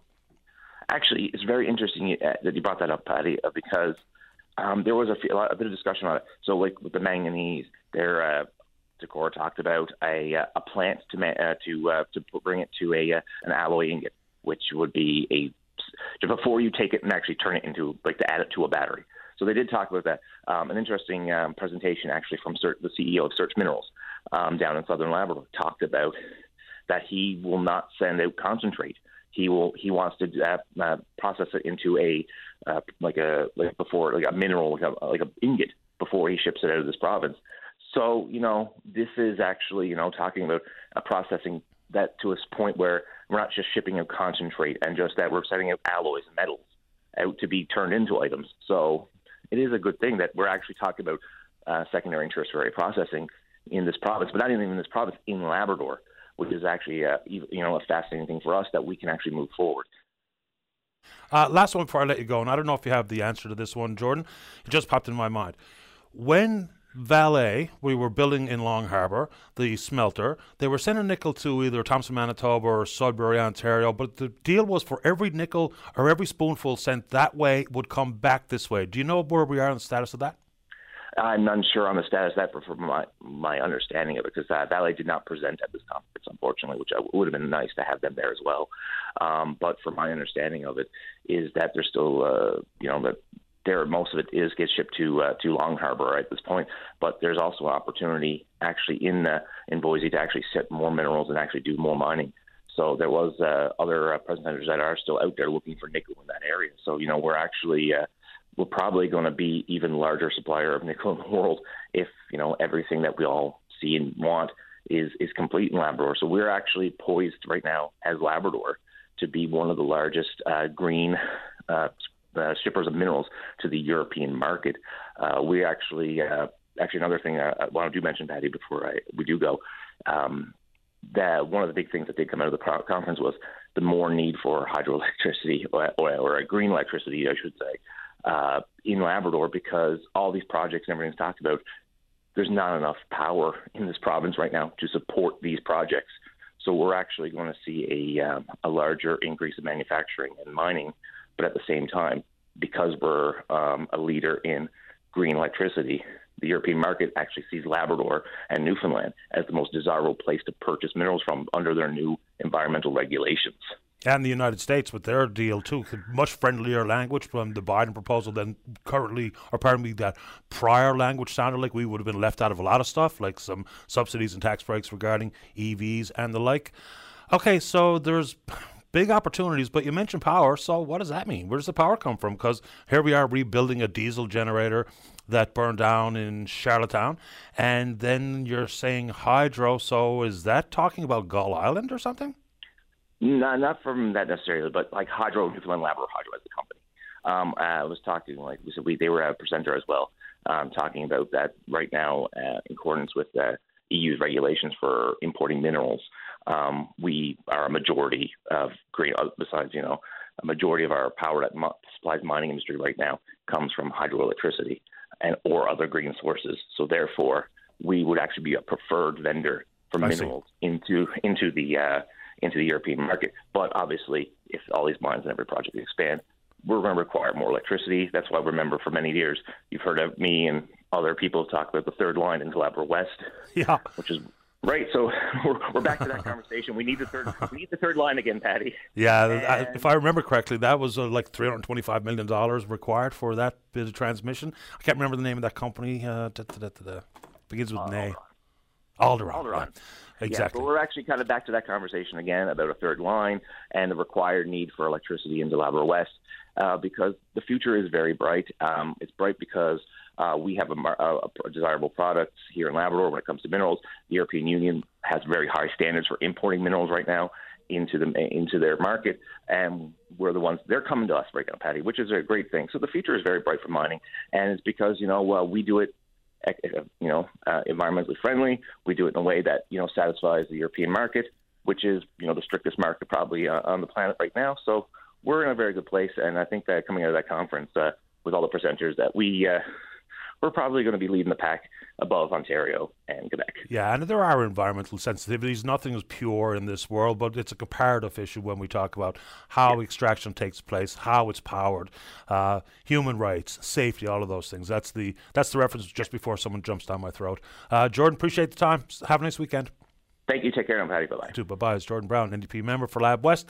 Let's take a break. When we come back, we'll be speaking with the VP of Public Engagement from the Canadian Women's Foundation. That's Andrea Gunraj. Don't go away. Join Brian Medor weekdays at noon for a comprehensive update on news from every corner on all levels newsmakers, weather, and more. Join us on your VOCM at noon. Welcome back to the program. Let's go to line number four and say good morning to the Vice President of Public Engagement at the Canadian Women's Foundation. That's Andrea Gunraj. Good morning, Andrea. You're on the air. Good morning. Welcome to the show. Thank you for having me. Happy to have you on the program. What's on your mind? Well, you know, I think that uh, many of us may or may not know it's Gender Equality Week in Canada right now. And I think it's important for us to recognize the ways that we have to go with gender equality. Uh, a lot of people think of Canada as a very inherently fair place where uh, women do well, and in many senses, yes, and in other senses, no. We've seen, particularly in the pandemic context, that uh, 30 years of gender equality gains in Canada have been shaken. Um, right now, we are going through a period where we see some improvement in women's labor force participation, but we're finding a couple of things that uh, is pretty concerning. We're seeing that uh, you know women's part-time work exceeds pre-COVID levels. Uh, women with young children are the ones with the lowest participation in the labor force. Um, and we've also found that employment has fallen for young women aged 15 to 24. And on top of that, women's wages are not keeping pace with inflation. That's one sense that we're having issue with. And we've always had um, a really significant gender pay gap. The pay gaps are worse for women with disabilities, for racialized women. You know, it's pay gaps, I would say plural. And then we also see that there's a rising rate of gender based violence in Canada, particular femicide and sexual assault. So these are kind of key areas that we need to really address in Canada right now to make sure that our gender equality gains are not totally lost in this pandemic context and as we're looking forward to a just recovery. There was a big conversation about the numbers of job vacancies and wages that are not keeping up with the consumer price index or inflation or what have you, which I think is an across the board thing. But let's stick with the pay gap between men and women here. The argument that you'll hear repeatedly is that the pay gap comes down to a couple of important factors. One being, and this is the this is just for the purpose of conversation, Andrea. People will say, well, women work in industries that are predominantly underpaid, regardless of the fact that women or men. For instance whether it be in hospitality or retail, where we know it's notoriously low pay. So, how do you push back against that age old argument? Well, you know, there's a sense in which that is true. Absolutely. Women tend to be in underpaid, underprotected industries. And we call this the feminized sector because women predominate in these jobs. And I think there's a couple things that we have to recognize. These jobs tend to be care work jobs. They tend to be focused on taking care of children, of people with disabilities, of elders. They can be things like taking care of a community, retail, and frontline work. These are jobs that, especially in the pandemic context, we recognized as essential. And we understood and seemed to applaud them as so important to our well being just day to day. There's not one of us who goes through a day without a woman taking care of us in some way, shape, or form. And I think that it's important for us to recognize then that we have traditionally underpaid these important essential jobs. That's the issue I need to look at. I think it's really important for us to remember that it's about big changes, systemic changes, and not just about people's individual choices, that we have to look at where the root causes are. And I do believe one of the root causes we've undervalued and underprotected women's work. In your opinion, how do we talk about equality and make a differential or heighten the importance of not only equality but equity? Well, well, that's such a great question. I mean, I think it's important for us to recognize that women are not all one big group. There's lots of differences between women and people of all genders. I think um, have this this reality of being multifaceted people. So you could be a woman, you could be a woman with a disability, you could be somebody who's racialized, you could be somebody from the 2S LGBTQI uh, community, uh, you can be different ages, and you experience different things uh, really, when it comes to who you are, I think the gender pay gap is a great example of how different women experience it differently. Gender is one of the issues, yes. But then you look at the gender pay gap when it comes to women with disabilities. It's so much worse. Women who are indigenous, racialized women, newcomer women tend to have the highest gender pay gap that they're dealing with, particularly as well. Younger women tend to have really high gender pay gaps women uh, with young children, young dependents, have the biggest opportunity gap in some ways. So I think it's important for us to recognize those nuances and see where different women are experiencing different things, and then tailoring the solutions with that sense in mind that women are such a multifaceted group. Yeah, what you need to succeed might not be what my wife needs to succeed. So when we lump it all into the, just the, simply the umbrella of equality, those broad strokes probably miss an awful lot of people who need something different than me or you or my wife or my sister. That's beautifully said. I think you're so right. And I think it's important for us to recognize that these things do intersect, right? Some people may experience uh, disability or not disability from uh, discrimination. They might experience uh, lack of opportunities, not just because of their gender, but also because their gender and their race and their ability and their age, all these things combined.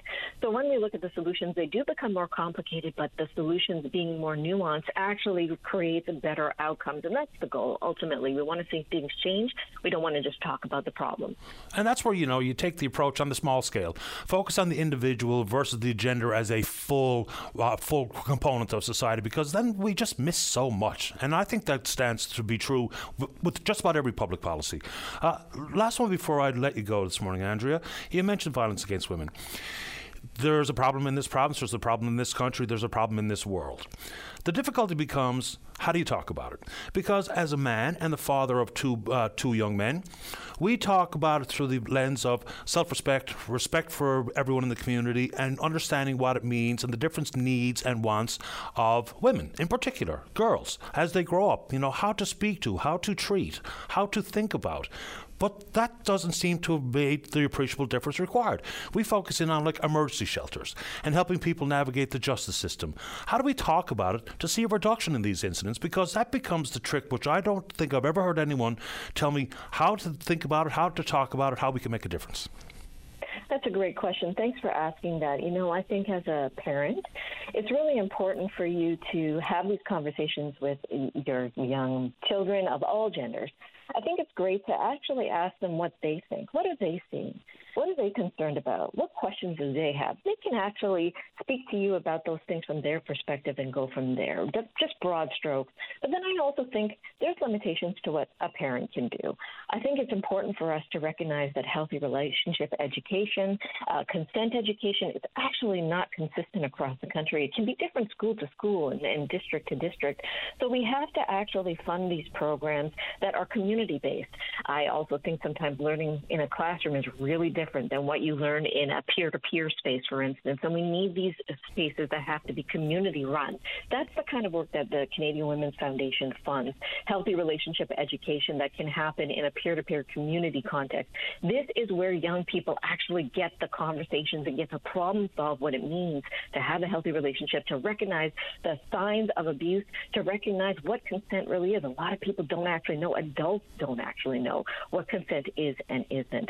So I think that that us being able to support these programs, actually voting and uh, giving our money and our time and our talent, our treasure to these programs in our local community goes a super long way. Where we perhaps can't do it with young people that are in our family, we can certainly have the spaces for them to do it with each other and learn from experts and mentors who know to talk to young people, particularly young people that don't have a family relationship and need a space to just be honest with each other about it. Yeah, and saying no is different than saying yes. And we've got to stop minimizing how people are, are told so frequently. You're in a dangerous situation in the home, just leave. It's just not that simple. We've got to stop doing that. It could be anything as fundamental as the pet, or money, or safety, or fear of retribution if you do leave. I mean, there's so many different things to it. People say just get out of a dangerous situation. If it was that easy, then we wouldn't have any of these domestic violence incidents to the numbers that we see in the country. It's been a pleasure to have you on the show, Andrew. Thanks for your time.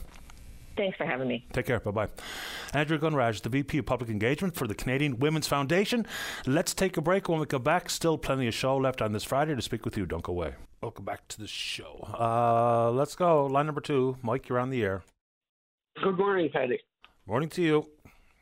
Paddy, go back a few years ago, there was this contract between a company and Eastern Health. It's the 11th uh, biggest company in the world, making billions of dollars.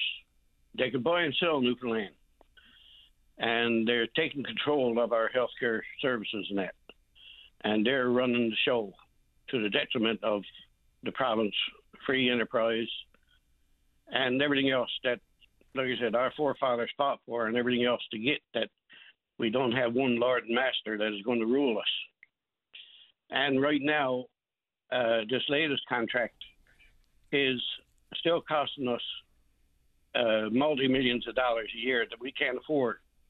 But in the contract, there's nothing about money. They have the amounts paid to them blackened out. All I can get is the uh, expenditures, which totals seventy-one million eight hundred and seventy-two thousand. So all this money is being spent, but now I find out that the labor is not included into this. What they're charging for 45 people, uh, the wages and everything. Also, they don't know all the companies that comes under this company's umbrella. Like they have over a 100 companies apparently in Canada. So on this, they're buying and selling from their own companies that looks like they're separate companies, which they are in identity, but they actually the profits all goes to the same one. So they're taking away the competition by buying. They've got the power in in Eastern Health now to take away the tendering process and that and everything else, everything that we got the rules and regulations for. They're taking it under under you know taking it away. Like the chief procurement officer, she won't do anything about it. She won't have anything to do with them. Apparently, she figures that they're separate or whatever. But in the terms of the contract, it clearly states that dare to follow all of the Public Procurement Act, the Public Procurement Regulations, Public Procurement Policy, and Commitment Authority. There's all listed there what they're supposed to follow. But the chief uh, chief procurement officer won't. They're not doing anything about it. Nobody is looking into it. Now, as you know, on the previous contract, when I brought it up to everybody, uh, finance department, uh, justice department, everybody, private industry, everybody, uh, everybody agrees that it was a bad contract. Now we've got a bad contract again, one that is cementing them into our into our government that we're going to do. Uh, basically, we got to pay them whatever they want. There's no competition. So, uh, through all of this, you know, we're taking away free enterprises, we're taking away the rights of other contractors, other companies who want to bid for this work, or tender it, or whatever. And it's just a total mess. And like, uh, there's, I don't know how, how to describe it really, but like one of the expenditures there, apparently they're exempt from paying HST. Now, if they can make HST exempt from them, they can make it exempt from every every contractor around. You know, to me, they don't have the right to give it to one person and not to everybody else. And, uh, you know, why are they paying over a million dollars as an expenditure for paying HST to the government? Uh, in expenditure, there's a lot of things here that don't make sense. I can't figure out the reasons why. And also, too, I asked for uh, copies of how much money was spent to their uh, other companies, and they don't even know who, or the uh, ATIP people with Eastern Health, don't even know how many companies that they got or who they're dealing with. So they don't know that they're buying and selling from their own companies only. And this practice, as far as I'm concerned, should be stopped. Should stop now. But when Tom Osborne in there was in there before Haggie, he wouldn't do anything about about this contract before, and I doubt very much if he's going to do anything about it now. He hasn't responded to anything anyway. And as you've seen by the emails uh, I sent you, have you read them? I did. Things are bad you know, it's it's needs a complete investigation, a thorough investigation. So, Mike, I appreciate the digging that you do on this one. Uh, you're relentless on it, but I suppose when we need someone out there keeping an eye on these types of things because they don't hit the front burner, right? When people think healthcare, they think about access to healthcare. They don't think about healthcare contracts. But I'm, i really appreciate you sending all the information that you do along to me. and uh, thanks for your time this morning. We're off to the news. All right. Thank you. Thanks, Mike. Bye bye. Uh, okay, how we doing out there, David? Let's take a break for the newscast. When we come back, still another hour to speak with you. Don't go away. Weekday mornings from 5:30 to 9. Jumpstart your day with Jerry Lynn Mackey and Ben Murphy. Newsmakers, traffic, weather, and more during your VOCM morning show. Welcome back to the show. Let's go to line number two and say good morning to the executive director at the Ocean Startup Project. That's Don Grant. Good morning, Don. You're on the air. Hey, Paddy. Good morning. Welcome to the show. Thanks so much. Really, really excited to be here. So tell us about what's going on. Uh, the headline in the Gazette is 20 research teams are getting a crash course on all things ocean this fall. What's happening? Yeah, that's our Lab to Market Oceans program, which is run out of Memorial University. And that is an opportunity for us to try and get some of this great research that's happening in these universities across Canada out of that lab and into the market. We want to see more commercialization of that research. We want to see it for Newfoundland. We want to see it across this country. And so we have 20 teams of really, really bright researchers with their PIs and with mentors teaming up to try and figure out whether or not this research has commercial value and commercial legs. And then we want to see those teams really start to become companies or figure out their their research isn't ready for commercial use yet, go back, pivot, do some uh, more market validation, and then come back out with a with a different idea. So we're trying to see more entrepreneurial uh, DNA in in these universities across Canada, and and Memorial is really leading uh, on on this front. Yeah, I mean, the relationship, the hand in glove between the Genesis Center and the Center for Entrepreneurship is so critically important. Before we get to monetization, because Canada has a reputation of being really good at research, pretty good at development, but terrible at monetization. So let's get to that in a second. First, part of the interesting uh, part of the article I read was just having a better understanding. It's remarkable. We live on an island. We have researchers for centuries looking at the oceans, but we know so little. How important is it to have a real firm understanding of the opportunities before we try to monetize something? Well, I think they go hand in hand. I think okay. I think when you when you think about the ocean, 80% of the ocean right now is still unexplored, undiscovered. Mm-hmm. And so we have a lot of learning to do. But I don't think the learning needs to be uh, mutually exclusive from that commercialization component. So I think the learning can become commercialization. And I think I think it is this evolution that we're going through, and I think we're realizing that a lot of this really incredible research that people in Memorial and the Marine Institute and other institutions across this country are doing sometimes gets shelved or sometimes doesn't see the light of day, but could have an incredibly impactful uh, opportunity for, for both the planet, but also economic development uh, across this country. And that's that's what we want to really start to spur a little bit more, a little bit more of that entrepreneurial spirit. Yeah, we're uniquely positioned. Obviously, we talk about research going to the gateway to the north, for instance. Can you give us an example of some of the research teams, their focus areas, and opportunities for monetization? Yeah, we've got a we've got a lot of really interesting ones, and a lot of interesting companies coming out of of Newfoundland as well. There's one team that's uh, headed up by a researcher.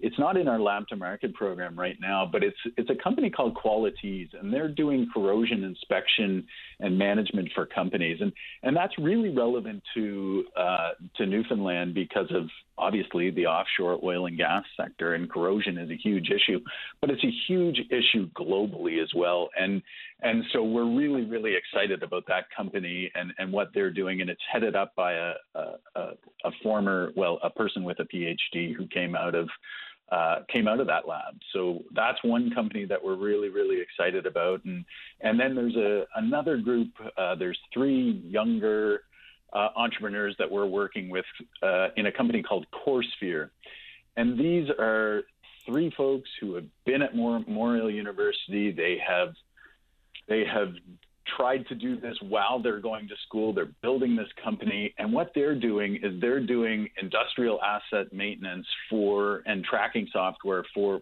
for shipping companies. And so they are having a huge amount of success. They have found a market out of the university. They have found a market, and they are uh, in revenue at a very, very early stage in their evolution. They've only been around for about a year and a half.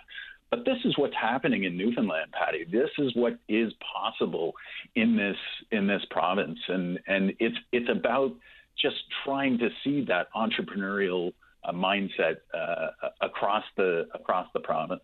That was actually what I was going to ask about whether or not we're looking in the ocean or on the ocean because whether it be safety or for instance like this graphene based paint for more economic uh, operations of your vessels what have you. So there's just so much to it. The difference between understanding what's going on in the ocean versus what's going on on the ocean, whether it be safety in an offshore rig or paint on the hull of a marine vessel, are there different opportunities and different research teams that will split that here? Because there's vast differences in understanding what's going on in the Mariana Trench versus what's going on with the cargo vessel. Yeah, no, I think that's I think that's entirely correct, and I I think there I think there is a vast array of sectors and verticals, obviously, in the ocean sector. When you think of the fact that the ocean covers so much of this planet, there are so many different areas that you can go in. And the challenge I think we have in places like Newfoundland, Atlantic Canada, and Canada generally is it's that it's that boiling the ocean uh, concept. And and so what we see really, Paddy, is there's a huge movement towards sustainable technologies, things that are going to help this planet and these oceans that are so critical to the life of all of us on this planet. There's what we're seeing is there's just so much opportunity on that sustainability side, whether it's oil and gas, whether it's renewable energy, whether it's uh, robotics. That is the underlying theme that we're really seeing Canada and, and Newfoundland to a, a, a, larger degree take advantage of and, and seeing you can have an impact and generate really good revenue in the ocean sector. How important is it to build on the momentum we have? You mentioned robotics, so companies say, for instance, like Kraken, and then we have all the software companies, the Verafins and the CoLabs of the world. But there's now a more, I think, a heightened focus on companies that began here and the big things they're doing and the big deals they're striking because it seems to me the iron is hot. So this is the time. I, couldn't agree more, Paddy, and you probably to- stole one of my lines there because that that's exactly what I say uh, consistently. And we've been at this at the Ocean Startup Project for about three years now, close to three years. And when we started in January of 2020, it was a slow moving uh, ball that we were rolling. Now we're trying to catch up to that ball. We're seeing so much momentum, and it's because of companies like a Kraken, like a Rutter that you have there, mm-hmm. like what Chad Collett at SubC Imaging is doing out of Clarenville, Newfoundland. What we're seeing is you can build a really strong ocean company in Newfoundland. You can build it in St. John's. You can build it in Clarenville. You don't have to be in you don't have to be in Silicon Valley to do this. What you have access to is what everybody else has access to, which is a global market. And you have to think big and you have to think global. And and I would encourage anybody who's thinking about getting into this area to have a look at what Chad Collett has done in Clarenville, Newfoundland. He is a prime example of a really strong entrepreneur who has found global markets, is a global leader in his field, and is having huge, huge success. And and Rutter's the same, Kraken's the same. These companies that I mentioned a couple of minutes ago, Qualities, CoreSphere, OceanSet, these are companies that are are recognizing that there is this global opportunity and now is the time to take advantage of it. And what I'd love to see is us pushing this into some of our rural communities in Newfoundland and, and all parts of Canada because what Chad's done demonstrates you don't need to be in these big centers to do this. You can do this from anywhere. And when I think about the inherent knowledge that exists in our rural communities about the ocean, this is the time to take advantage of that. These people have grown up, they understand the ocean better than anyone. And some of that next generation may not want to go into that traditional industry, but know so much about the tradition, traditional industry and know how to innovate within that industry and will be able to get that market validation, but also the acceptance of the technology because they come from these communities, they come from the fishing communities, and they understand it. So there's this massive opportunity in rural communities as well as St. John's and Corner Brook and Halifax and Victoria um, but now is certainly the time for us to take advantage of it and just keep that momentum going. Yeah, you don't need to be in Silicon Valley or in Singapore. You can be in Burgeo. You just can. And we've got to wrap our mind around that. You know, build on the decades of good work done at C-CORE. Shine a brighter spotlight on the Marine Institute and the, the companies all over the world clamoring for time in their simulators and what have you. You know, here we are on an island. We don't talk enough about it. We talk about the rackets in the fishery and all that kind of stuff, when in fact there's big economic opportunity outside the traditional traditional industries. The reason why we're here, we don't turn our back on it, but we grow it. And there's lots of money out there for this kind of stuff too, isn't there, Don? Yeah, there sure is. And and we at the Ocean Startup Project are certainly interested in working those early stage entrepreneurs. When you think about Canada's Ocean Supercluster and what they've done over the last five years, investing over $300 million across this country in the ocean sector. They've just been renewed for another five years, which tells everybody who's thinking about doing something in the ocean, there is a focus. We are becoming an ocean nation in in in this country, and there's another five years of funding coming to the Canada's Ocean Supercluster. But I want to just jump on something else you said, Paddy, because you know the Marine Institute is such a strong organization. Memorial University, Genesis, you've got NL NLWIC. You've got Kieran Hanley at EcoNext, who is just so active and engaged in trying to help the transition to net zero. And that's a huge part of this ocean industry. You've got Kathy Hogan, Sharon McClellan. It's there's so many great leaders in your provincial government. You've got people like Steve Butler and Jennifer Penny who are focused in on the oceans. You've got ACOA who's doing that.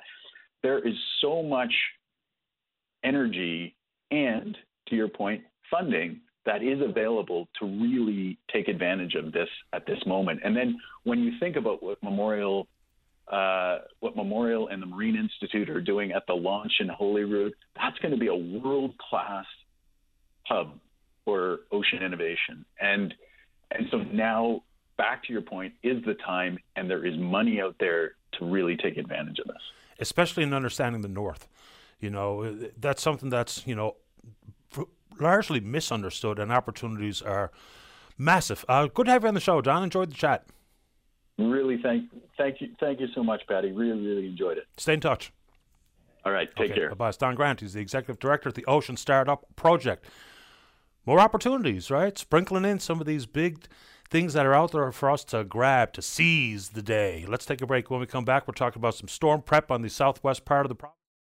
Yeah, Tony Wakeham, who's the MHA for Stephenville Port au Port, he's next. Don't go away. And ah, welcome back to the show.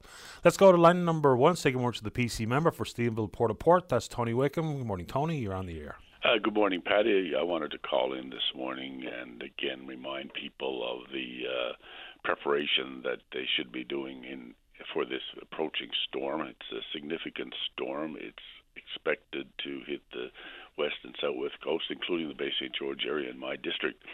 And uh, I heard Mayor Button on earlier. Uh, he had spoken about uh, infrastructure. I guess his situation being complicated by infrastructure that had not yet been repaired. And we have a similar situation here in my district. Uh, the road going down through Fox Island River was uh, severely damaged by a storm surge uh, a number of months ago, and we've been trying to get action on that. But depending on the storm surge this time, Mean, we could see that road wiped out. So that's a concern in the district. There's other areas around Knowles Pond on Route 460. There's a bridge there uh, on that goes uh, over Warren Brook that has a tendency, if we get significant amount of rains, to overflow all the time. Again, we've talked about trying to do something there, but it hasn't happened. And while transportation works have been out doing a good job clearing the ditches, one of the challenges is the culverts themselves. Because if the culvert inside the culvert is blocked, then the water has nowhere to go. It will build up in the ditches and it will flow across the roads. And we've seen that happen in the past. So that's that's another thing I hope doesn't happen. But the main thing today is for people to be prepared and to take this serious. So we anticipate there's a high probability that we will lose power. If we do, of course, people need to have food and water on hand. They'll need to have the batteries, and they need to make sure, of course, that their cell phones and others are charged, things like that. And things that people can do themselves to prepare for this, tying down their outside furniture, you know, checking the storm drains around their own property, uh, you know, perhaps even parking your car away from trees if if it, if you can do that, so to prevent damage that way. If you have a sump pump in your house, uh, perhaps make sure that's working. If you have medications, maybe have three or four days supply. These are all things now that people need to have done or ought to be doing right now uh, before this storm hits us uh, with any significance in our in our region. And that's the kind of message that I want to get out there. And one other thing is there are a lot of people that live alone. And it, we've had a great reputation in Newfoundland and Labrador of looking after each other. So I would encourage people to check on your neighbors, especially if we lose our power. Let's make sure that people are comfortable in their homes and, and just check on them as this storm is in, impacting us. Yeah, for sure. I mean, you mentioned power outages, and I don't know what the storm is going to bring to the island. Hopefully, we get away unscathed. They're warning people in Nova Scotia that there might be 72 hours of power outages. Like, uh, this is a serious storm. It's not to be taken lightly. Don't hang your head on whether it's a hurricane or post tropical. There's no downside in being prepared. And I like the point you make about checking in on folks uh, in and around your neighborhood because not everyone has the capacity to prepare with an emergency kit or all the food or water provi- required in case we have a prolonged power outage. So, that's always in all of our best interest to make sure everyone is okay, not just inside your own home. Even though we look out for number one, everyone understands that, but someone in and around your neighborhood just might need a leg up or a bit of a bit of a hand here over this weekend. Uh, Tony, anything else on that front? Because I have another quick question for you. Um, no, Paddy, that that was the main thing. And and the one other thing that I tell people, you know, if your home is subject to flooding in the past in your basement, perhaps it's time to maybe if there's things you can move out of your basement now in anticipation. So to be a little more prepared in case something does happen, so you don't incur as much damage. And those are just preventive things that we can do. And take pictures. Yes. Some before and afters is extremely helpful when you go to deal with an insurance company. So uh, I'll throw that into the mix. Tony, before we get to the news, and I have to let you go, what's the temperature like in your district when we talk about, say, World Energy GH2? I know there's some pushback, environmental concerns, and the eyesore that people refer to with the wind turbines, but then there's the upside of jobs and economic activity. What are you hearing? Paddy, everybody in my district and on the Port Port Peninsula want the same thing. They want what's best for the for the area, and you can be an environmentalist at the same time as you could be pro development. For the people of the area is you know, for the concerns they have, they want answers to the questions that they have. There are concerns, and those concerns can be answered by government and they can be answered by the company. But it's about minimizing the impacts and maximizing the benefits. And that's what needs to happen. For too long in our province, we've had a history of projects happening where people like lots of money, but at the end of the day, what is the legacy for the community? What is the legacy for the province? And that's what's so important in all of these new developments that are happening. How do we ensure that at the end of the day, the principal beneficiary of our resources are Newfoundlanders and Labradorians, and that's exactly the same thing. Let's, so let's minimize the impact, let's get the concerns addressed, and let's get the benefits maximized. Yeah, what's in it for us? It's an important question, uh, and we've got to ask, and we need clear answers on it. From my perspective, there's been an awful lot of contention around this. For me, it seems like because it's new we know what mining means. We know what oil and gas means. We understand how it works. We see the upsides, or people know, understand the environmental sensitivities. This one, because it's new, has some people just going, "Uh oh, I don't know about this. I don't think it's any good." Maybe just a better understanding what it means, what the impact will be, will help us make good decisions. Paddy, you're absolutely right. Communication, communication, communication. I have said, and I will continue to say, an informed community is an educated community. So let's you know, the, the onus is on government, the onus is on the company to make sure they answer the concerns of people, the legitimate concerns that people have about any new development, and to make sure that we have an environmental process that's sound and people have, can have faith in. And let's get let's get it done that way. Appreciate the time, Tony. Hope you have a good weekend. Thank you, Paddy. You too. Take Bye. care. Bye bye. All right, it is indeed time for the 11:30 news. When we come back, we'll be speaking with you. Don't go away. Every Saturday is perfect for a night at the cabin. The Cabin Party with Brian O'Connell. Saturday night starting at 7 p.m. on VOCM. Welcome back. Let's go to line number three. Say good morning to the Mayor of Channel Port aux Basques. That's Brian Button. Good morning, Mayor Button. You're on the air. Good morning, Paddy. Welcome to the show. So I guess there's people in your community waiting with bated breath to see what uh, Fiona brings.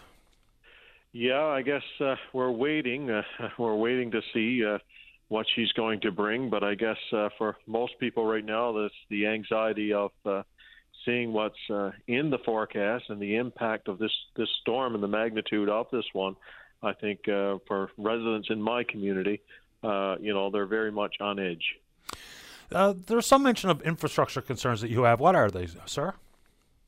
Well, in in and around our community, as you know, our community is right around the shoreline, and we have a lot of a lot of houses, a lot of residents that are near the shore and near near near the ocean, and uh, you know it's uh, it's certainly a concern of thinking about these people and and what could be in this. Um, you know, we're trying to take every precaution, or, or at least telling our residents to take every precaution. I know people want to stay and stay in their homes to protect their homes and so on and so forth but uh, you know there there there may come a time where we we may have to you know think about that and may have to go uh, with another family member or another friend or, or somewhere in the community. We'll have facilities and available uh, to residents in case we do run into things like that, uh, of our regular warming stations and so on and so forth. But you know, it, it is a major concern for us, and especially with our infrastructure that is on the shoreline. And our infrastructure in the last storm sustained some damage, and you know, we've been waiting now for, for this that's been in the system now of trying to to get the approvals from the last storm uh, to make the repairs and and uh, I guess reassure these the infrastructure that's there, and we're still waiting on that. What can the municipality do when and if people run into trouble, whether it be flooding or excessive wind damage or what have you? Because sometimes we have to open up like warming centres or have people to find some safe refuge. What's the community preparing? Well, right now, you know, we have our regular warming stations that we have. We'll have the Lions Club available to us. We'll have the Salvation Army, of course, always there to lend a hand. They'll, they'll have their facilities. Uh, we have the fire hall here in the community. Uh, that's a, another warming station. Right now, too, currently we have our Bruce 2 Sports Center that, uh, you know, we'll use that facility if we've got to. One, I guess, one good thing, I suppose, with this storm, if there is anything good about it, uh, would be that it's this time of year and the temperatures are relatively warm, uh, and so the cold factor is not something that we're too concerned about or or not too bad. It's it's the wind, the destruction, and those type things that and the storm surges is that is giving us the most concern. I'm sure it is. Uh, feel free to be in constant touch with us here at VOCM so we can spread whatever messaging needs to happen to get to your residents in the community. Anything else you'd like to offer before we say goodbye this morning, Mayor? Well, my biggest reason for calling, I know a lot of our residents listen to your show faithfully, and, and they're listening today. And, uh, you know, for those that are out there, this is one that we need to prepare. There's no such thing as saying that you can over prepare. You need to prepare for this one. Uh, if you got things are around outside, I continuously try to tell people to to get them brought in. If you're there and you have no one to do it, uh, you know I've had a lot of people call me and say, just tell them to call me or call a neighbor or call people in the community and see if someone can help you to get that in because with the types of winds that we're talking about, we don't need these objects to become, uh, you know, another threat that we don't need. So if there's anything we can do uh, to get that in, um, I encourage residents if you have problems, try to contact us. We, we'll probably not get to everybody all at once if there's things going on, but we'll try our best uh, to help people out. And in the event of emergency that we need to move people, we'll try to get them out as quickly and as fast as we can and get them to a safe, safe place. And if you feel unsafe, you need to let us know now, and uh, we'll see what we can do to see if we can get you uh, to a place that would be you feel more comfortable. We appreciate your time this morning, Mayor Button. We wish you and uh, the members of your community a safe weekend. Thank you, Paddy. Take good care. All right, you Bye-bye. too. It's Mayor Brian Button out in Channel Port aux Basques. Uh, let's go to line number four. Alex, you're on the air. How you doing, Paddy? Okay, this morning. How you? How, pardon me. How about you? Oh, that's gone. Listen, I just wanted to call in to uh, share my a story or an event that happened last night to me, my wife, and my ten month old child or ten week old child rather. We were in um, the Tim Hortons parking lot in uh, in the Tim Hortons drive through rather in Mount Pearl, and you know just waiting for our tea. We were in the in the queue, you know, probably going to pull up to the window shortly. And we noticed this individual walking out of the drive-through, and he had like backpack on and pretty much like winterized clothing, right? So he cut in front of the vehicle, and like as he was walking, he, he wanted to walk down by the dumpsters behind the building. And uh, you know, he went down there, and uh, he was staggering the whole time, side to side. He had his head lowered you know, f- fist up to his mouth as if he was going to vomit, type of thing. And when he reached the dumpsters, he he collapsed, like he fell over on his side, right? So anyway, I said to my wife, I said, all right, you know, that's just someone who's drunk now, probably got you know kicked out of Tim Hortons because he was clearly intoxicated. You could you could tell. So anyway, I just got my tea and we pulled over to the side of the parking lot, picked a parking spot, and this guy he was kind of standing next to a motorcycle. But you know, I just thought this guy was just wanting to sit on the curb type of thing. You know, I called the RNC non-emergency line. I said, hey, you know, just want to let you know that there's there's an individual, you know, intoxicated in, in the Tim Hortons parking lot. Uh, he's staggering. He he tripped over himself. He's falling down. He's just very, just being a nuisance at this point, right? Anyway, never thought much of it. Uh, they they they I guess they, the dispatcher said, yes, Bob, we got someone on the way gets a call an hour later from the RNC, and they said, uh, "Hey, uh, you know, you called in, you know, reports of a drunk driver." And I said, "No, but I didn't, you know, call in reports of a drunk driver. I just, you know, called in reports of what I thought was someone intoxicated walking, because just based on his appear, you know." His appearance. Anyway, he said no. He said he was driving. He tried to get on a motorcycle as we left, and we caught him, and he's being arrested for a DUI. So I was like, oh my god absolutely unbelievable. So, I mean, people are encouraged if you see something, say something. That includes someone who was obviously intoxicated getting behind the wheel. So, is the point of your call to say that we should be doing things like that, or what's the summary statement? Yeah, yeah, I think that's that's the point of the call here today. You know, people always say like, "What can I do?" Well, you can call the police. You can observe people. You can you can kind of you know if someone's walking out of Tim Hortons and they're, they're staggering, follow them. Where where are they going? They're obviously there's an issue here. You know, I just think we have to, you know, not only observe kind of what's going on in our communities, but just take action to, and don't be afraid to call the RNC. And what I thought was just a, just a, just you know, a drunk guy who's, you know, didn't see him get in a vehicle at all, didn't see him touch the motorcycle at this point, didn't see him. I just you know, called for his pretty much his own health. Turned out to be a, a drunk driver that, you know, I'm guess I'm glad to say that I got off the road last night because when the RNC showed up, he tried to mount the vehicle and take off, and they, of course they did what they had to do. So that that's the point of the call here. If you see something, say something, and don't be afraid to, you know, if something doesn't seem right, it's not right. And I guess it just, you know, I've called in on drunk drivers before, but it just hit a little bit different last night because I had my 10 week old son in the car and we live in this neighborhood and you know, yes, last night. This was six thirty in the evening. So last night was, you know, we were going to Tim Hortons, but that could have very easily been a walk to Tim Hortons in a stroller. So anyway, it just hit me a little bit different, and I wanted to call in to remind your listeners just to be a bit diligent and you know notice who's around and what they're doing. I, I did it once, and this was a number of years ago, and it wasn't six thirty in the evening; it was eight thirty in the morning.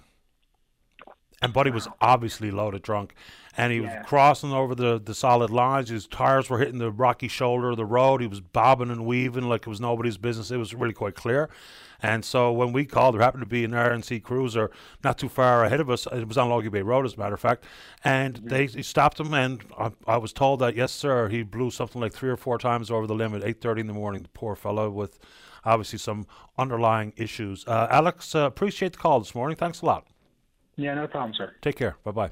Thank you too. Bye. All right, final break of the morning, final break of the week. When we come back, Tony's there to talk about doctor shortages, and then we're speaking with you. Don't go away. Welcome back to the show. All right, let's see. Line number one. Tony, you're on the air. Eddie? Hello. Yes, so long since I've, I was talking to you now. It feels like a first time caller. Welcome back, Tony. yes, I, I was ta- listening to I was listening to uh, Doctor uh, uh, Z- uh, what's his name Haggie, and when he was minister of the, of the health, and also listening to Tom, and they're saying about the all incentives they were offering the doctors. And in fact, they took them all away. And we had one doctor here graduate not too long ago, and he never even she never even got an offer. And now she's over in PEI, and she spoke on that herself. And uh, there was another doctor in in in fact, my wife's doctor and was mine the last few months, but but now she closed her clinic last month after five years having a clinic, and she's moving away because her husband is a doctor and can't get a job here. So, and her sons are graduating to be doctors in another couple of years, and they're all moved away up to Toronto. So now they can work up there, but he can't work down here.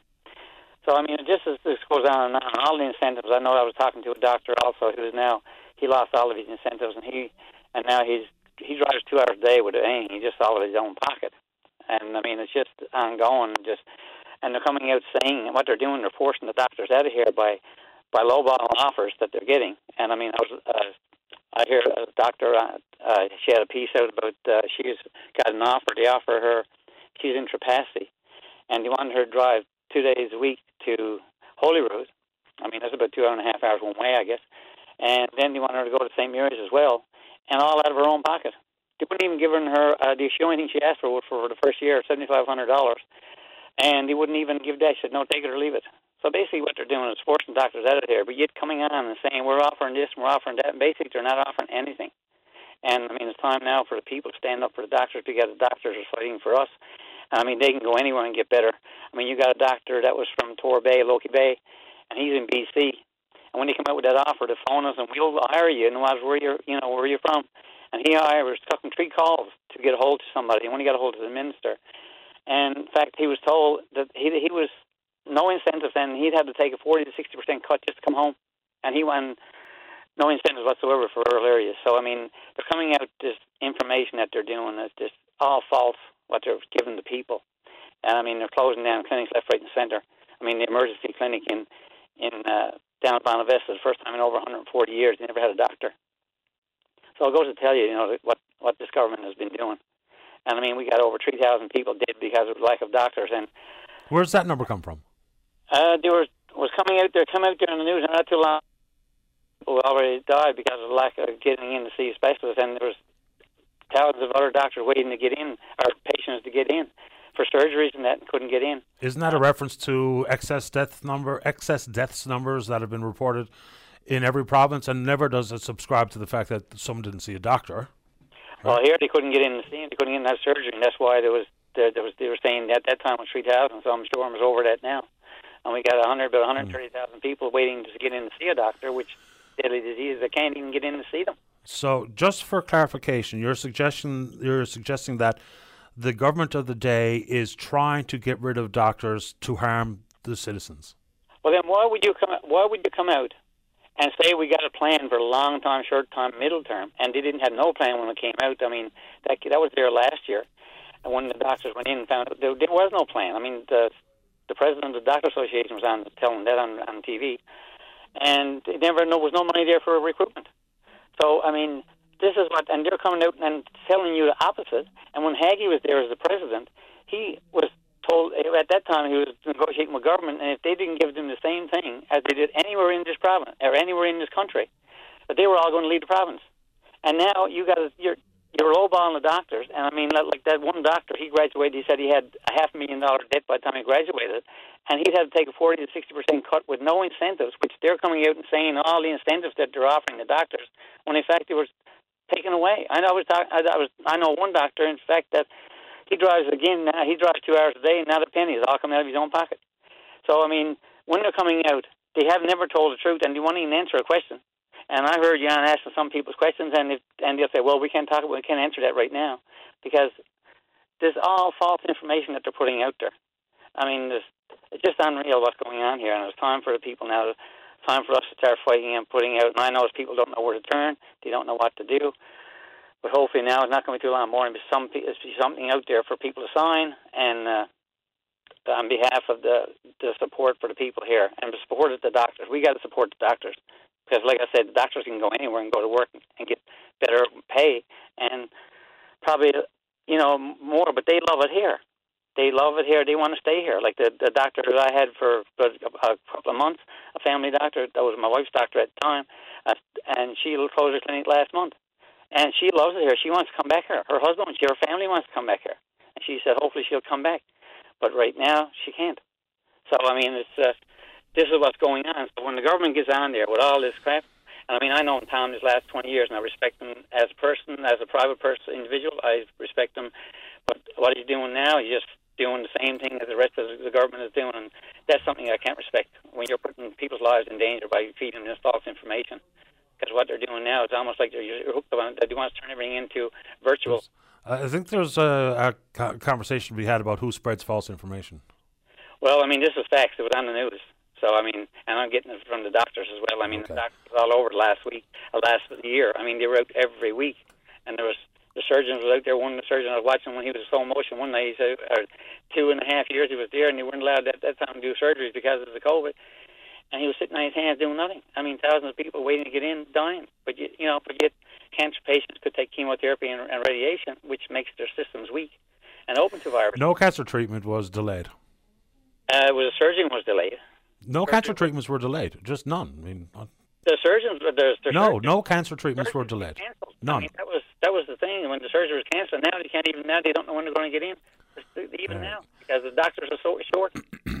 so I mean, people, we got to start doing stuff, and hopefully now, like I said, in a short little time, people will have a place they can sign up and and speak their give their uh, opinion. Because right now, a lot of, you know, some people don't don't want there's not up the phone on the radio station and everything else. So I mean, hopefully now things will change and and make them accountable for what they say and what they're doing.